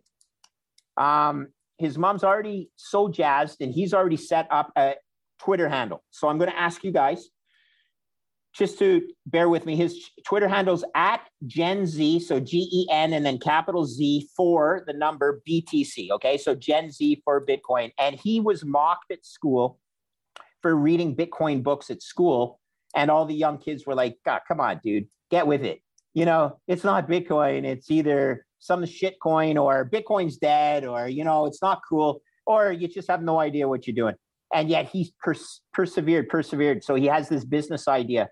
Uh, and I'm going to try and help him out through the uh, the uh, Looking Glass education platform that I'm involved with in the education side. But I'm just so excited that a young kid who's 13 years old, he's going to replace be replacing Charlie Munger. Okay, someday Charlie Munger will pass away uh, because it's only statistics, and that money will be managed by other people, and eventually it may be managed by this young man. Uh, it doesn't matter. The point is, we win this battle one funeral at a time. Okay, because there's old, crotchety old, stupid fucks who managed money for 90 years the same way pass away. There'll be new people bringing Bitcoin adoption to the world. So looking forward forward to meet meeting at Gen Z for BTC. If you guys are around, I just love you to, you know, he'll be hanging around hopefully with me for more than an, you know, a, a half a day. And I'll introduce him to you guys because I already know this kid is going to rock the world. And I met Jason Lowery the same way. First time I ever met Jason Lowery. guess who was there, Jeff? Peter McCormack hmm. And I took Jason Lowery out for dinner in Boston just cuz. And it was a great time. And Peter McCormack's the real deal. And you can say what you want about either of them, Jason Lowery and uh, and Peter McCormick. I'm not going to change my mind, but just don't look at the finger. Look at where they're pointing, not at the finger of the genius that's pointing at the moon. So um, I hope to be that person someday. Um, I will tell you, I've met these kids through Bitcoin community, and I'm pretty pretty happy that they are part of our community. So uh, that was my segue into Gen Z for BTC, and uh, that's why adoption will continue, guys. Just that simple fact right there. Yeah, that's that's a lovely story, Foss, and I'm sure you've done a ton of that kind of stuff. And you know, um, connecting with with like-minded people doesn't matter what their age is and people that are mission aligned and all that kind of stuff it's it's super important you know it energizes people business plans get hatched you know career paths get determined. So i think that's awesome. I, I have two you know one comment and one question you know before we m- maybe move on. But um the flip side of all this you know it's so great to be in this space and it's very enriching and you know us kind of saying it's better to be positive and constructive, which I absolutely agree with. One of the things that I love about this space is that people have the willingness and sometimes a little bit too enthusiastically, but I appreciate it, but the willingness to to point out imperfection at least as far as as far as they see it whether it's intellectual whether it's ethical whatever because i want that i don't want to be in a place where everyone's just you know kissing my ass the entire time you know, it's it's nice to hang just out with people that you, yeah, just some of the time.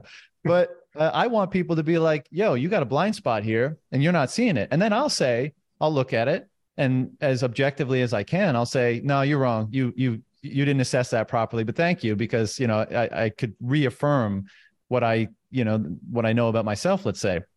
Or I could say, holy shit, you're right.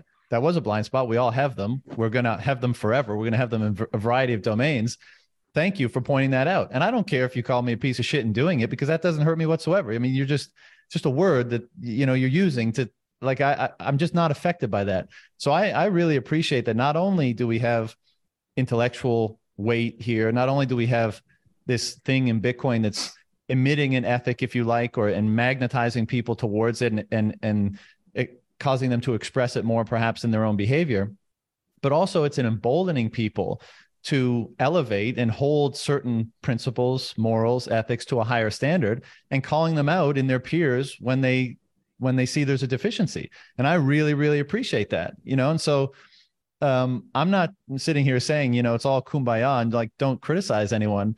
I'm saying I think it's better to be on average more constructive and productive.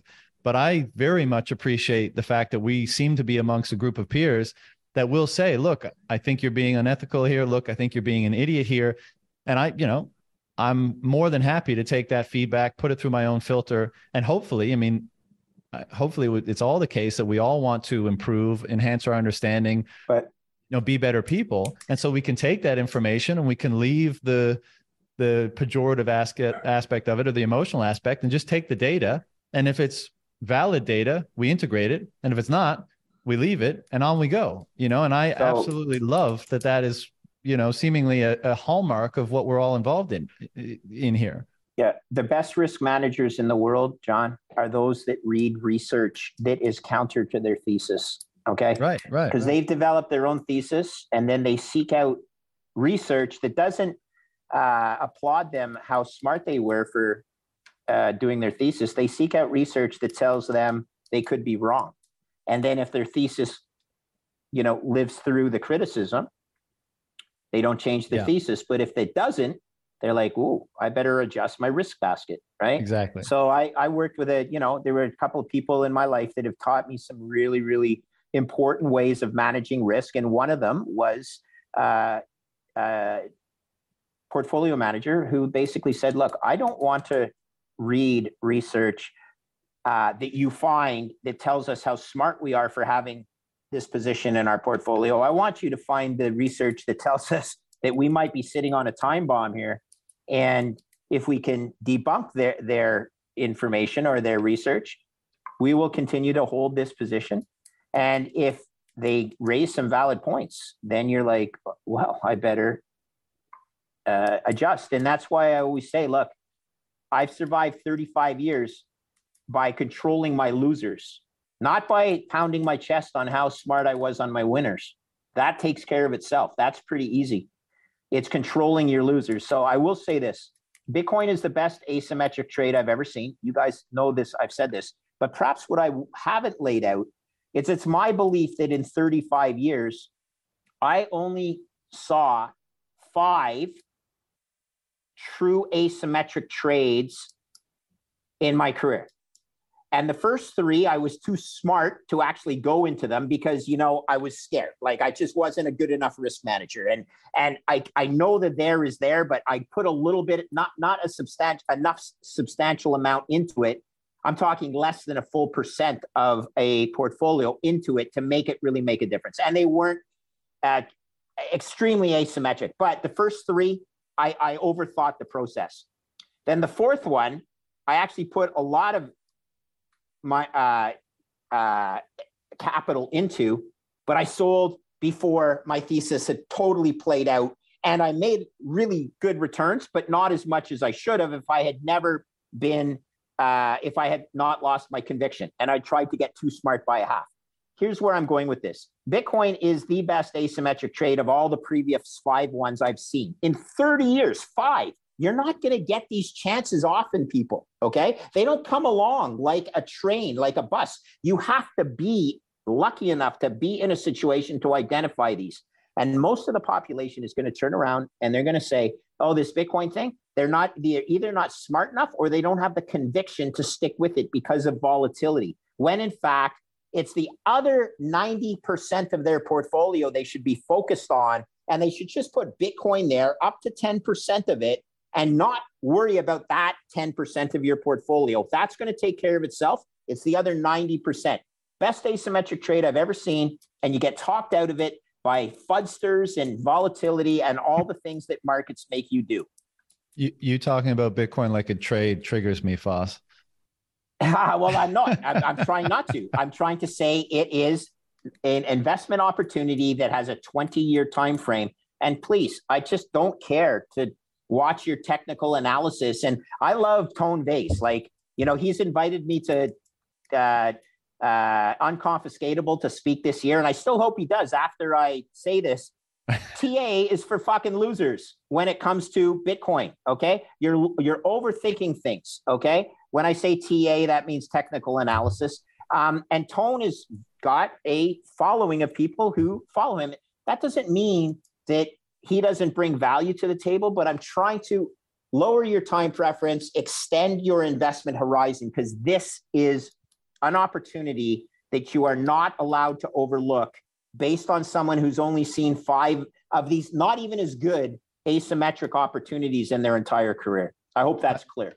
It is very clear, and I and I agree. But so I, my previous statement was a statement. I had a question attached to that. Maybe Preston, you'd be, I mean, you can all comment, but Preston, you might be the best one for this because I think you've had the most one-on-one time with Lowery. And I, I haven't read the book yet. I plan to. I think I have a pretty good grasp of his thesis.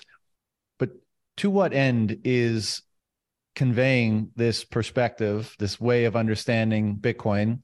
Um, what what is the end of that? You know, so we're we're we've been talking about adoption throughout this conversation. Like, you know, what what let's say it's accepted that this is a legitimate way of assessing Bitcoin. I mean, there's no one way to have a perspective on Bitcoin, right? It's many things to many people. It has many different applications.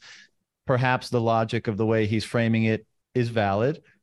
Um, and perhaps it, it will change the nature of, let's say, dispute resolution between entities in the future. But in the context of how he's trying to position, communicate, and to whom, what is the end of his efforts there? And do you think those efforts are, or what do you think of those efforts, let's say? Well, I can't speak, you know, for Jason, sure, but I, I can sure. give you what I think is is happening. I think Jason looks at this technology. I think he says if you're not going to participate in this, you're just going to hurt yourself. Um, and he's looking at it from, hey, US, wake up, almost to the point where he's trying to shake, like literally grab and shake uh, political leaders, defense leaders, whoever, in anybody in a leadership position in the United States shake them awake and say, if you're not paying attention to this, you're about to have your bell rung, is, is what I really think he's doing. Um, whether people view it that way or, or whether he's going about it in the most optimal way, that's for debate, right? Um, but I think if we had to uh, pull back why he's he's acting the way he is, I think that's what he's trying to do. Um, I've I've heard, and, and don't forget who his don't forget who his audience is too, right, guys? Like he's in the military. I I I've spent a number a lot of time with Jason too, John. Not to try and compete with Preston, but he's a he's a very interesting young kid. Okay, and he's young, and he but he's brilliant for age something around thirty that I've never seen before. But that being said, he also has been in a system that requires you. People say, look, he wears military fatigues hey, you know what? He had to request authorization not to wear military fatigues when he presented because he viewed the weapon that he talks about as being a negative connotation of Bitcoin for anybody wearing military fatigues. But, but don't forget, but, that's his. Uh, Greg and, and Preston, I think this was where Preston was going. It's just yes, no question has he been positive for the space? Has he, in other words, has he brought on new people to be able to look deeper at this? The answer is unequivocally yes. Right? Has has he pissed people off on the process? The answer is unequivocally yes. But that's kind of the point. All of these people, everyone, including you and I, and me, who do the same thing, the world is made.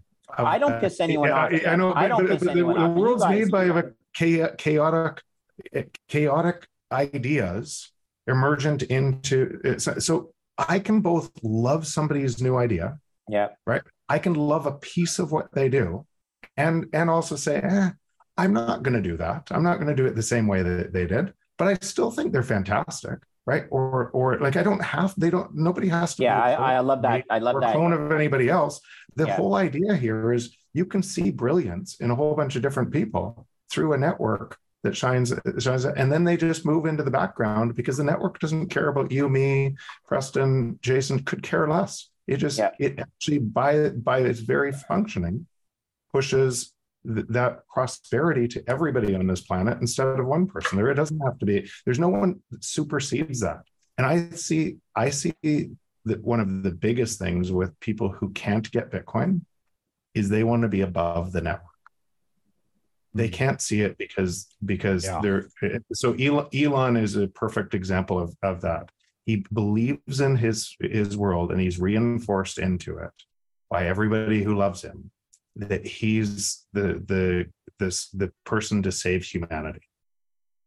And and if you believed that, if you believe that you're the that you're the person to do uh, to do that, then you couldn't see Bitcoin. You couldn't be all in on Bitcoin because it robs you of that power. No different than Elizabeth Warren, Mm. who from her uh, from it, just a different just a different filter on the same thing. Who all of her community that uh, uh, that loves her for attacking big interests without the really believe without understanding that that that comes as a result of picking their pocket. And would would Elizabeth Warren or Elon Musk both exactly the same thing? Question everything in their own narrative to be able to break down what gives them their their love and and reverse course or would they or would they just believe uh, just believe who tells who says they're greater. Now when you understand how powerful that is um, and it's powerful in all of our lives what i love about a lot of the bitcoiners is this. We for myself i am aware of that in-group bias. I'm aware of if it happens to everyone else i can see then it must happen to me too. So how do i prevent that from happening to me? And how do i just lean into the greatest parts of different people that i that i really respect and leave the not so great parts behind because i like the great parts just just is perfect how do i how do i take that little thing that they taught me and be a little better in my life on that little thing they taught me instead of trying to incorporate everything that they, that i don't agree into my life Wow. First Republic shares are down uh, under under nine bucks. Okay, uh, down forty six percent on the day. Preston.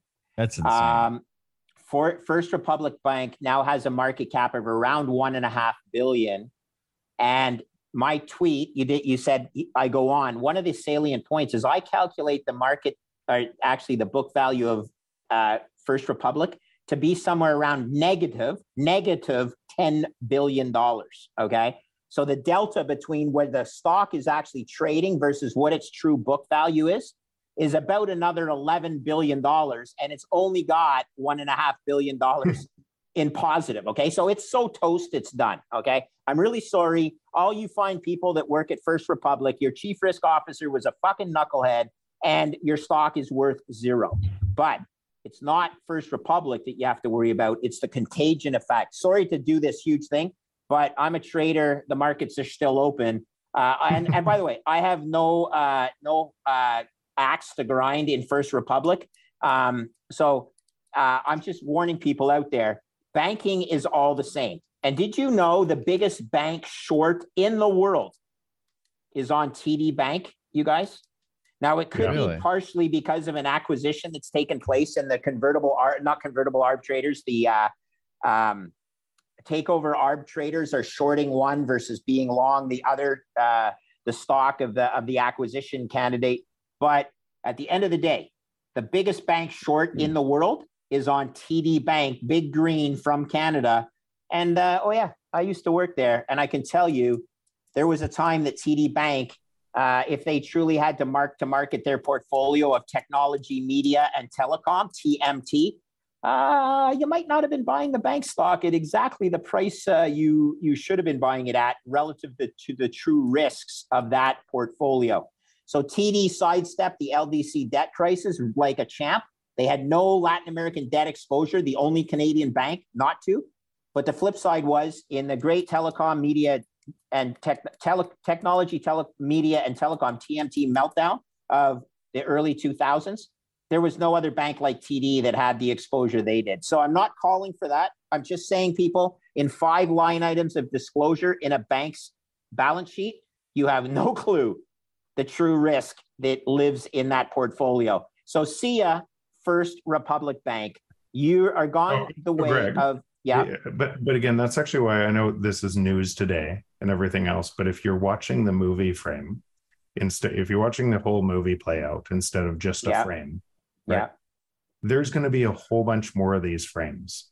Oh, It- it- the 100%. entire thing is frame, frame, frame, and every Oh, yeah. time a frame happens, people are going to Yeah. say, "Oh my god, oh my god," and every and then they're gonna then they're gonna believe the next frame says, "Oh, we got this, we got this." Oh, I know. This- uh, Preston's point before and your point before, this entire system is insolvent.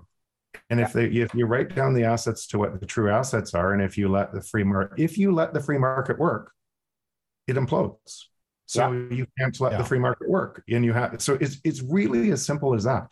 And if you understand just that without getting into all of this, because because what keeps people stuck is this.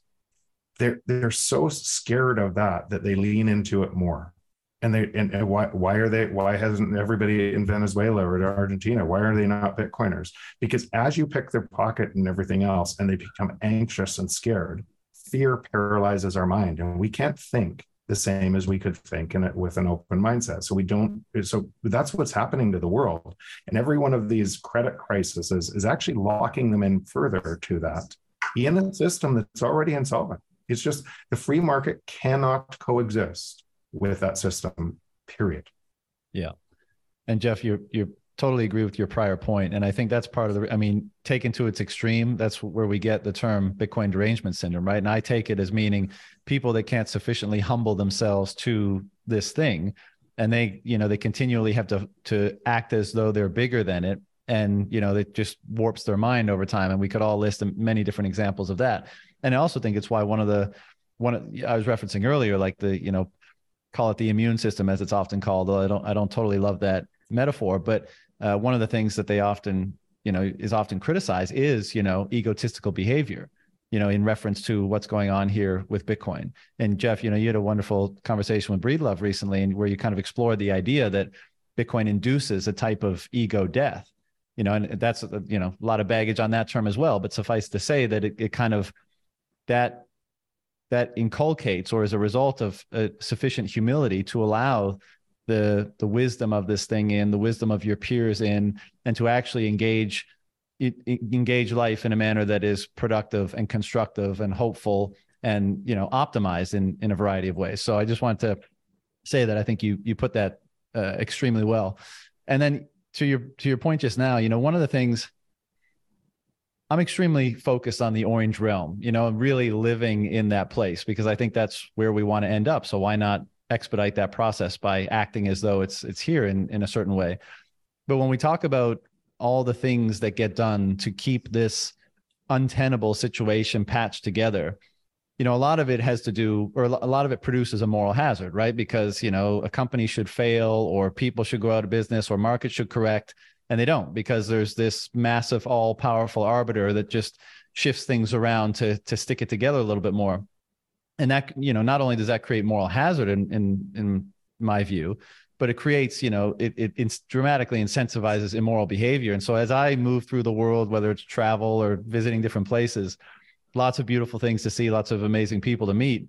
But i'm always like when i see the cracks yeah i i, I guess i put it this way. I can see the cracks of that behavior. I'm like, man, if not for the moral hazard that was created by whatever policy, whether it was last year, 10 years ago, 20 years ago, this experience would be dramatically different right now. But because that exists, because that moral hazard exists, people are acting, people or institutions are acting in a dramatically different way than they otherwise would. And that's creating this suboptimal experience that everyone's being subjected to. And it's totally unnecessary. You know, we, we needn't have to have all the the the poorer services, whether it's public or private. But I think because of these policies, that's what gets that's what the output, the outcome of these policies is. And you know, it's and on the one sense, it's maddening because once you see it, you see it everywhere. I mean, you really are able to identify, like, oh, I know why that's happening. I know what that. I mean, being a little bit arrogant here, but you know what I'm saying. Like once you see the the meta problem, you can see its manifestations in many different places. Of course, it's also incentivized. You know, this is why we get so enthusiastic about uh, participating in Bitcoin. But Foss, to your point, uh, and Preston, maybe you can jump in on this one. But to bring it home here, you know, and I, I know we we all appreciate that there's different levels of analysis here. And so, on the one sense, we're all already zenned out in the cave, right? We're all just meditating. We're monks in the cave, meditating, just waiting, waiting for, you know, the orange uh, renaissance to happen. But a different level of analysis. Let's talk about what's happened and what is likely to happen. Everyone's a lot of people think inflation's going to come down a bit in the next three to six. We're going to head into a recession. Equities sell off. You know, I'd love to know what you guys think happens to Bitcoin in that sort of an environment we touched on it a little bit at the beginning, and also you know this this crypto regulation that's coming in the wake of all these failures over the last you know 12 to 18 months let's say and what your opinion of that is in whether in the us or further afield so preston why don't you get that one kicked off well, I think uh, the first quarter of this current year has been pretty demonstrative of what uh, we might see as more chaos erupts and they have to do these liquidity infusions that seem to be pretty surgical uh, in order to keep the the rails greased and and and moving. So, um, you know, we watched Bitcoin rip seventy to eighty percent after they just casually plopped a trillion into the market. Uh, plopped is probably the best term I could ever come up with. Uh back back backdoored a trillion into the market.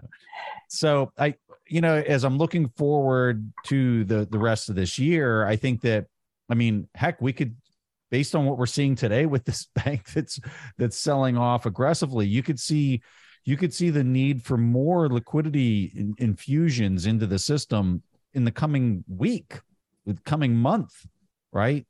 And if they did a trillion before, what's the next one look like? It, it's probably going to be of the same magnitude or more uh, in order to keep this thing kind of moving along. So as they do that, I think that every one of those like injections into the system uh, with such a sizable amount is is going to be beneficial to Bitcoin. Um, I think that a lot of the selling pressure that we saw since the last time we we've talked has been uh, great from a uh, flushing out the bad actors in the space kind of standpoint. So, like when you think about how all those coins have been consolidated, think of the hands that that these coins are getting consolidated into. Uh, they continue to flow into net producers and people who have uh, sizable uh, disposable income that can that can hold them into perpetuity, and they don't need to sell them because they're net producers uh, those are the people you want holding the coins because they're the ones that aren't going to put them back on the market. And I think that after a year and a half of aggressive selling, I think that's where a majority of the of the coins have nested themselves in, is into those types of hands. So as they're doing these liquidity injections uh, and they're and the coins are in these really strong hands, I think it's going to be pretty bullish for Bitcoin moving forward. Now you may get in a situation where even though some of these people have a lot of disposable income, uh, people with sizable amounts of Bitcoin often do have connections to the legacy markets and they can get themselves into significant impairment and they might become forced sellers in order to offset that that impairment that they have due to their counterparty risk to legacy uh, markets. So that can happen and that can provide huge opportunities for people that don't have that exposure. Or so, it doesn't happen, right, Preston? And that's the key. The price actually yeah. starts being correlated to increased risk means increased price of Bitcoin, meaning long a long volatility asset again. So, yep. sorry to jump in front of you, Jeff, but uh, John said a word uh, suboptimal, and every time I hear that word, it makes me think of that doorknob Jim Cramer. Right. So, do you guys watch Jim Cramer because he uses that word all the time? Suboptimal. How dare you, Jeff? How dare you compare well, me to Jim Cramer? No, me. Sorry that. Yeah, that was Foss. So, so so look, um, I'm, oh, I'm, losing battery here, but but here's the key thing: I'm down to my last five percent of battery power on my iPad here. So if I lose you guys, it's only because I want to leave you with this. Jim Cramer's a moron. Okay, he is absolutely. I think we, I think we can all agree on that one. Yeah, he's the law. So suboptimal. You reminded me of him. Don't sell your Bitcoin right here, right now, because Bitcoin is your portfolio insurance, and you got to focus on the other part of your portfolio all paths lead to Bitcoin. All paths. You talk about Jeff Booth's deflationary path, it leads to Bitcoin. You talk about QE infinity and uh, stealth QE infinity and this BTFP, which, by the way, BTFP, backstop the fiat Ponzi. Okay, that's what this funding program is that the that the Fed has started. Backstop the fiat Ponzi because very simple mathematics. Debasement is hundred percent certain. I've never seen a simpler trade in my whole life, and I call it a trade, even though it's an investment. Fiat debasement is one hundred percent certain in all scenarios. That's advantageous to people who are uncertain how they should approach that because it's there's no doubt it's hundred percent certain. So that's why I, now, that's why I don't see it as a trade. That's no, I, am sorry, I'm a you, trader. Yeah. I always say, you know, asymmetric trades. I don't think of, yeah. you know, it's really an asymmetric investment, but you got to trade something to get into it. You're trading fiat to get into it, and then you keep it for as long as your thesis is in line. So I apologize, but it's an investment, 100% 20 year investment. But here's the coolest thing you know that fiat debasement is 100% certain and the gold bugs have known this for a long time but they've just they're holding a inferior uh, hard asset but don't sell your gold to buy bitcoin don't sell real estate necessarily to buy bitcoin. Sell your bonds. Hey preston your bonds. Those are fiat contracts. Those are programmed to debase. Sell your bonds to buy bitcoin. That's the simplest trade I've ever seen. And three years ago, when I wrote my paper to get me to become really good friends with you guys, I think I think I'm a friend. Jeff Jeff actually, uh, you know, you you've saved a few of my shekels here and there, and uh, more importantly, some life uh, choices. So I'll just say this: three years ago, I saw this coming. I've been ambulance chasing on the bond market since then. Bonds have probably reached a historical fair value level if fiat debasement wasn't 100% certain. But fiat debasement's 100% certain and bonds are a fiat contract. So you still shouldn't own bonds for the long term. You can pretend you can trade them, but picking up nickels in front of a steamroller is never a wise investment or trading advice. So all of these paths lead to Bitcoin, John. I'm going to lose you guys because I'm less than 5% of my power on, on, on my iPad now. I know you wanted this to go for another hour potentially. I just don't have that uh, time or my uh, my iPad power. So I apologize if I if I drop out uh, early here. But hey, Greg, guys, Greg, go ahead. I got an idea. I, I got an idea. Just take the cord where you'd plug it in and hold it to your hands but that's power. my iPhone. I, okay, I know. but now power. I don't have earphones. Now I don't have earphones. Okay, I'll do that. But okay, stay stay with me. Stay with me. um, while, I while Greg, energy. while Greg is doing that, um, and I also, for the record, I even investment triggers me because I just see Bitcoin as so much more than that. But um, Preston, just to finish off what you were saying, the inflation discussion. You know and again like i know this is all somewhat somewhat irrelevant but it's interesting. You know do you think because i heard you say earlier that you, you know we're going to be potentially in a even more inflationary environment for longer. Do you think you know the reprieve potentially that's happening now is just that? And it's you know it accelerates as as these uh, failures happen and as the responses to the failures are implemented and that kicks you know off the, the next kind of round of inflation? Well i'd say you have reprieve in that the infl- the rate of inflation has slightly come down here in the us but in europe it it's not. It's still ripping strong which kind of goes back to the point i was making at the beginning which is I, i'm not convinced that any of this is under control at this point like I'm just not like based on the charts that I'm looking at and the volatility of those charts and you know what would kind of represent a, sh- a shift in momentum to me. I'm not seeing it at all. See, so, let, us let, let's let's dig into that the what Preston's saying there and just and, and just let's level set. If you allowed deflation, if you allowed the free market, which is deflationary, because productivity is deflationary, um, the existing entire system resets. No one on this panel or otherwise would vote for that for any length of time. The, tre- the, the Fed would be overtaken by the Treasury and society would vote for, for more. And, and even if you kind of layer into what Preston's saying is, even if they tighten right now and a whole bunch of people are out of work and you expand government spending to be able to pay those people services, that's inflationary right? You're going to drive inflation because you're printing money you're making up money, more monetary units the entire time to be able to do that.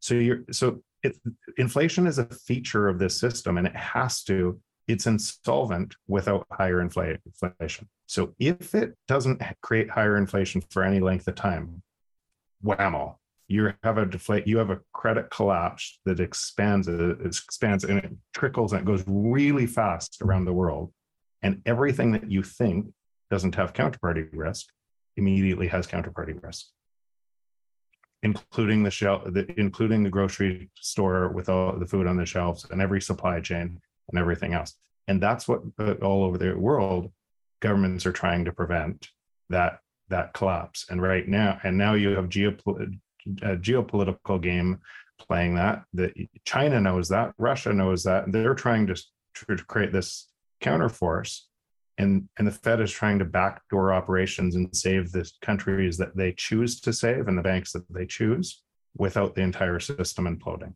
That's what and and and now you're having more and more risk of of mistakes. You, you, you're essentially driving 90 miles an hour with brakes with a 20 second delay trying to, to trying to uh, trying to figure out what to do on this spot and there's nothing they can do is that I agree. Fair? Is that fair? Is that fair? Is that fair, sure. Preston? Yeah. And yeah. that's why, yeah. and, and, that, and that's what, and, and that's why, like, no matter what, if there's not a higher rate of inflation, it's game over for the entire system. There will be a higher rate of inflation right? Because of that. Now, there might be periods that, and that's why you got to be really careful. If you took out a whole bunch of leverage and then it tilts the other way, you're liquidated. And what Preston talked about with a whole bunch of people playing fiat games inside this against their Bitcoin is they're going to get caught offside on these trades because it's going to be really volatile around the world. And it's going to that that then that volatility is going to increase to Foss's point as well around the world because because the system is going to try to flex back and forth and this is going to break over here because they're trying to manage an entire global economy through this through this function and it just breaks you had a lot of people that that just got totally wrecked in the past year because they were playing that game but they were playing it in a way that their that their collateral was marked to market on a secondly basis the right. the the next potential shoe that I'm talking about are people that that don't have their collateral in a mark to market secondly basis like the these ones that just got racked. But I would I would argue with myself and say that I think that these people who have this counterparty risk in traditional markets that don't have that same turnover rate for their collateral marking, I don't think that they have huge positions in Bitcoin. I think most of the the huge positions in Bitcoin are OGs that like this is all they own and they're obsessed with it and they uh they're sitting on thousands of coins and they've they've thought about how they're going to preserve that position size uh and it's and and like you John they're not looking at it as a position they're looking at it as as a thing that's literally going to change the planet and they're the ones sitting on thousands tens tens of thousands of coins and so that's why I I'm pretty dang bullish at this point moving forward, despite the macro backdrop and how uh, volatile it might get. And let me just add to what Preston said. It, it's normal. We think in in group out group bias or whatever. We would see an organization as a collection of a whole bunch of people with the same values as that organization. I can tell you with flat out guarantee because I talk to many people inside these organizations that they're already Bitcoiners. And so when I see Bitcoiners attacking these organizations and they're full of Bitcoiners already, I see a mismatch in, in people are people and then incentives. And there's and to think that there aren't Bitcoiners in in the in the highest institutions around and where and some of those uh, some of them may may or may not be LPs in our fund right? Because the, personally as they as they see wow this is a shift and that this is and for the same reasons not to make a whole bunch of money because you would not be allowed to be an lp in our fund without same ideation around where this is going in uh, in bitcoin um, i was in bedford one of the one of the fairly senior in the in the Bank of England came up to me and he said, "Listen, I have to disclose all of my my holdings in the Bank of England because uh, because I'm a Bitcoiner, and so do a whole bunch of my friends that are work with me, and and we're all Bitcoiners and hardcore Bitcoiners and have been for a long time. So we it's easy to think and get lost in this easy narrative. Those people, us people, there is no they. It's just we, right? When there enough of we decide we're going to move, and we're going to spend more of our time in the new system, that's the system that emerges, and it, it that's why it's inevitable. That's why I don't see it as a trade anyway either. Uh, it it's inevitable. Yeah. How about? I agree with you, Jeff, as always, um because you've you've made that point before, and I, I think it's an important one. But how about Gensler apparently not owning any Bitcoin? Isn't that just weird? You know, you, you teach a course on it at MIT, you're, you know, presumably an expert, at least to some people. And, uh, you know, according to his testimony recently, he has never owned any Bitcoin. Because I agree, there's like, I think there's sleeper cell Bitcoiners you, everywhere. If, if you can't do, teach. yeah. Or, or, I would, or I would say, how do you define owning it? Uh, you know, can you own an entity that then owns it?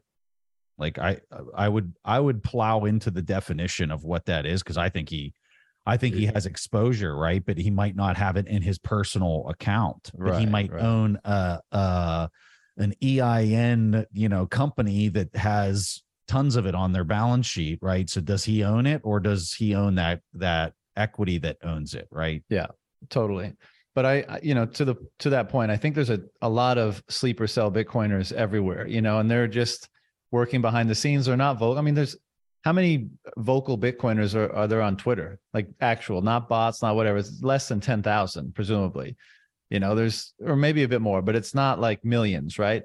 But they're probably, you know, there's probably a lot of people that hold Bitcoin, but they're just not loud about it. You know, it's, they, they choose to be silent about it. They go about their business and perhaps they're working slowly in the background and, and good, you know, because it's nice to have some covert operatives for the good guys for once.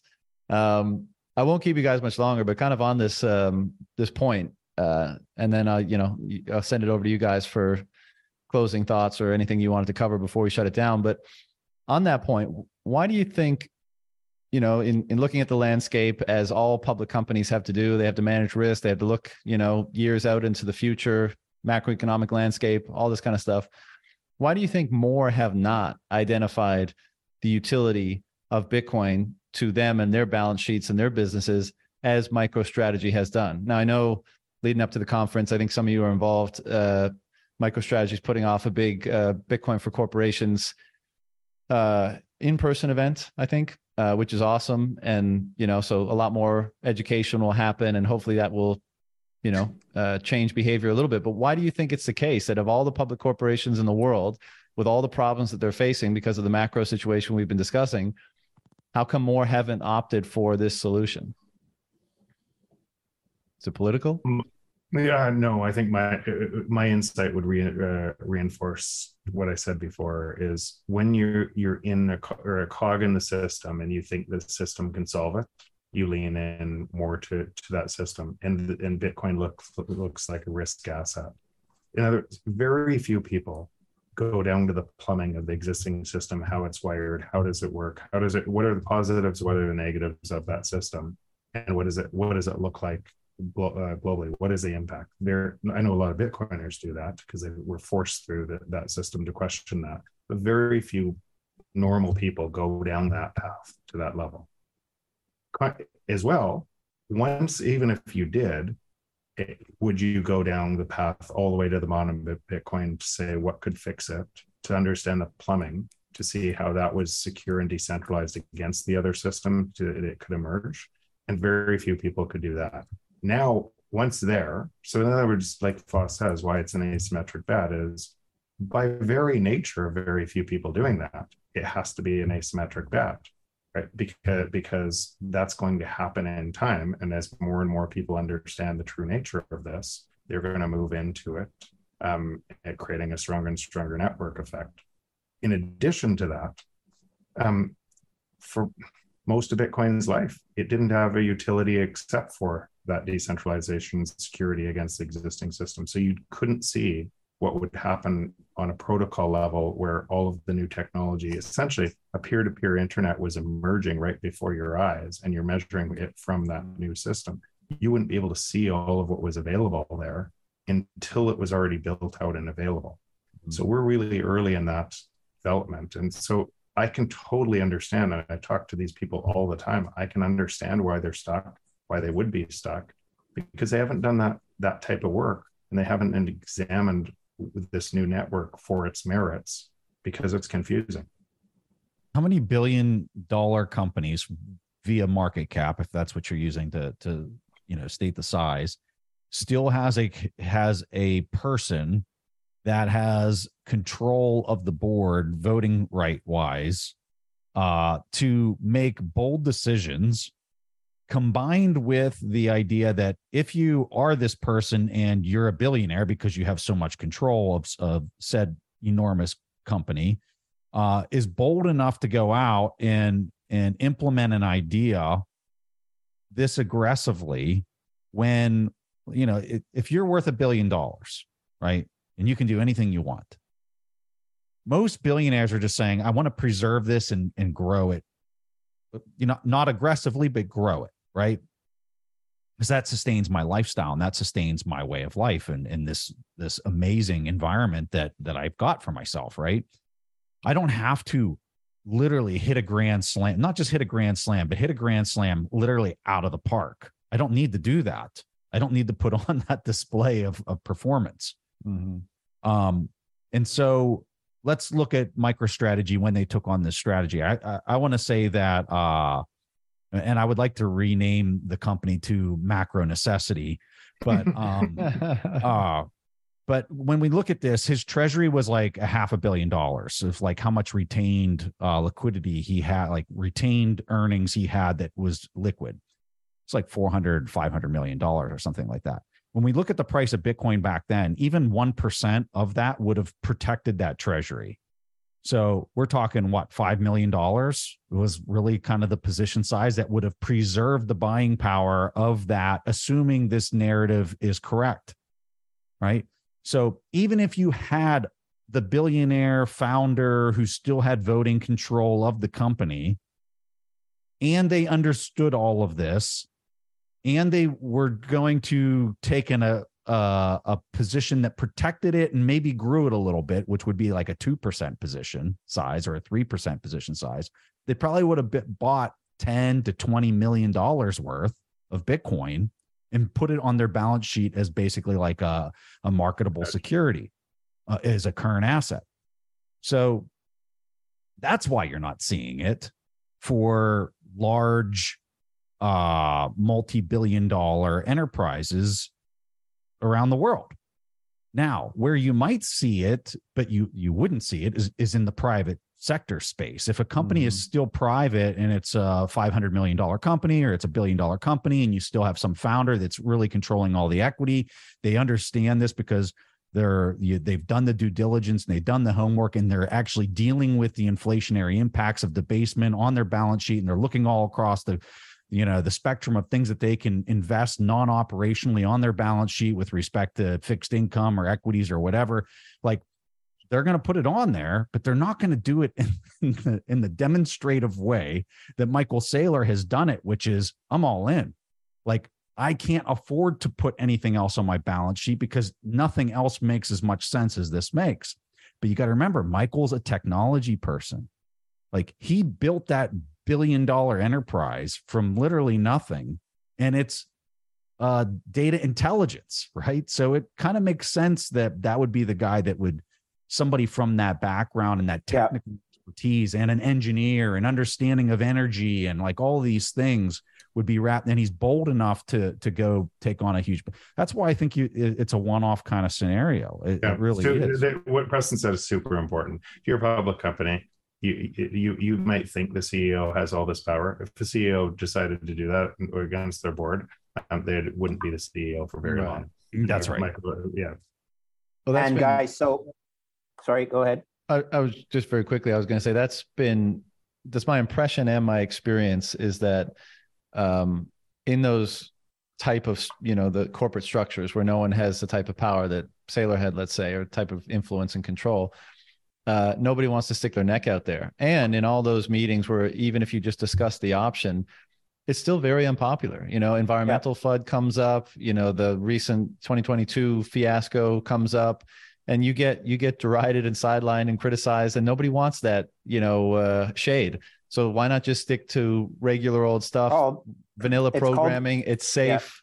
Yeah. You know, and you, you you don't get your your ass is not on the chopping block. You don't have to put up. You don't have to convince a whole board about the merits of Bitcoin against all the FUD that you you know is in their mind already. So it's a safe. So there's a, there's a theory, John. It's actually called the theory the theory of agents. Okay, the theory of agents is if no one else is doing it, it's better for me not to do it, so I can compare myself to the other people that didn't do it. And even if it means we missed a huge opportunity, at least I'm not an outlier that risk a career uh, by promoting something that went in the wrong direction for me. So I don't think corporations are ever going to be the ones that move the needle as much as funds and portfolio managers. So I don't know if you guys are aware of a Swan Bitcoin tool that's been created. And Preston, if you're not aware of this, you got to follow this guy, Alpha Zeta, who is uh, the CIO of uh, Swan Bitcoin now. His real name, I think, is. Um,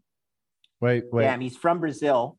But Don't anyway. Dox him. Okay. Yeah on Twitter, yeah, no, he, uh, he's fine. He's the uh, okay, his okay, real name okay. is Raphael because you can go to the Swan uh, the Swan Bitcoin uh, webpage and see who gotcha. he is. But his Twitter gotcha. handles Alpha Zeta, and he's made this thing called the Nakamoto portfolio that basically adds Bitcoin to any single portfolio you can create. And he has it's open source software. And it's absolutely brilliant on how it can show that Bitcoin can increase returns and reduce volatility. Now it's historical because it's looking in hindsight, but you can run the portfolio sensitivity. Now, as strong as that is, the theory of agents dictates in Canada, if Ontario Teachers isn't doing it, then Caisse de dépôt et placement Quebec, the big Quebec pension plan, doesn't have to do it because they compare themselves to Ontario Teachers. So you guys may know that I got my start trading high yield bonds in Canada in the early 90s. Okay. And in the early 90s, high yield bonds in Canada were not an asset class. Michael Milken had done all his stuff in the USA, and the USA was about 20 years ahead of Canada on a portfolio management basis because Canadians pr- viewed bonds as being capital preservation and equities as being capital appreciation. But junk bonds fell, fell somewhere in between. You could get capital appreciation, but you can also high, have high default risk. Point is, when I started, there was one fund manager in Canada that was my client, and all other clients were in the United States. Crazy. But that fund manager was from Vancouver, British Columbia, right in Jeff's backyard. A smart, smart guy by the name of Doug Knight from Dean's Knight Capital Management, the only high yield bond fund manager in Canada. Now, every single fund in Canada has a high yield allocation or silo because eventually Ontario teachers got into it. And then because Ontario teachers got into it, into it, so did OMERS, which is the Ontario Municipal Retirement uh, Employee Retirement System, and so did Caisse de dépôt et placement to Quebec, and so did you know the big uh, uh, Talvest and all the big fund managers in Canada, because once they uh, the competition was into it, and they were outperforming, they looked like donkeys by not having an allocation to this high yield bonds. Well, the same thing is going to happen to Bitcoin but it's not going to happen amongst the treasurers and the CEOs of publicly traded companies. It's going to happen in the fund management, diversification of assets, run it on the, so it's called NakamotoPortfolio.com. Okay. And it's friggin' brilliant. And once again, it's programmed by a kid, open source software. You can see all the, the, the programming that goes into it. And it's just you don't have an argument for not owning this from a diversified portfolio management perspective. Being a treasurer at a corporation, yeah, you know what? There's too many liquidity concerns, too much. Uh, uh, your public stockholders might revolt because they're like, I don't want to own Bitcoin. I can buy it by myself if I wanted to. So you see how the diversification is different there. And that's why theory of agents will require treasurers to be very separate from uh, portfolio managers or big fund managers like the publicly trade, uh, excuse me, the public pension funds and that and the like. Boss, I agree.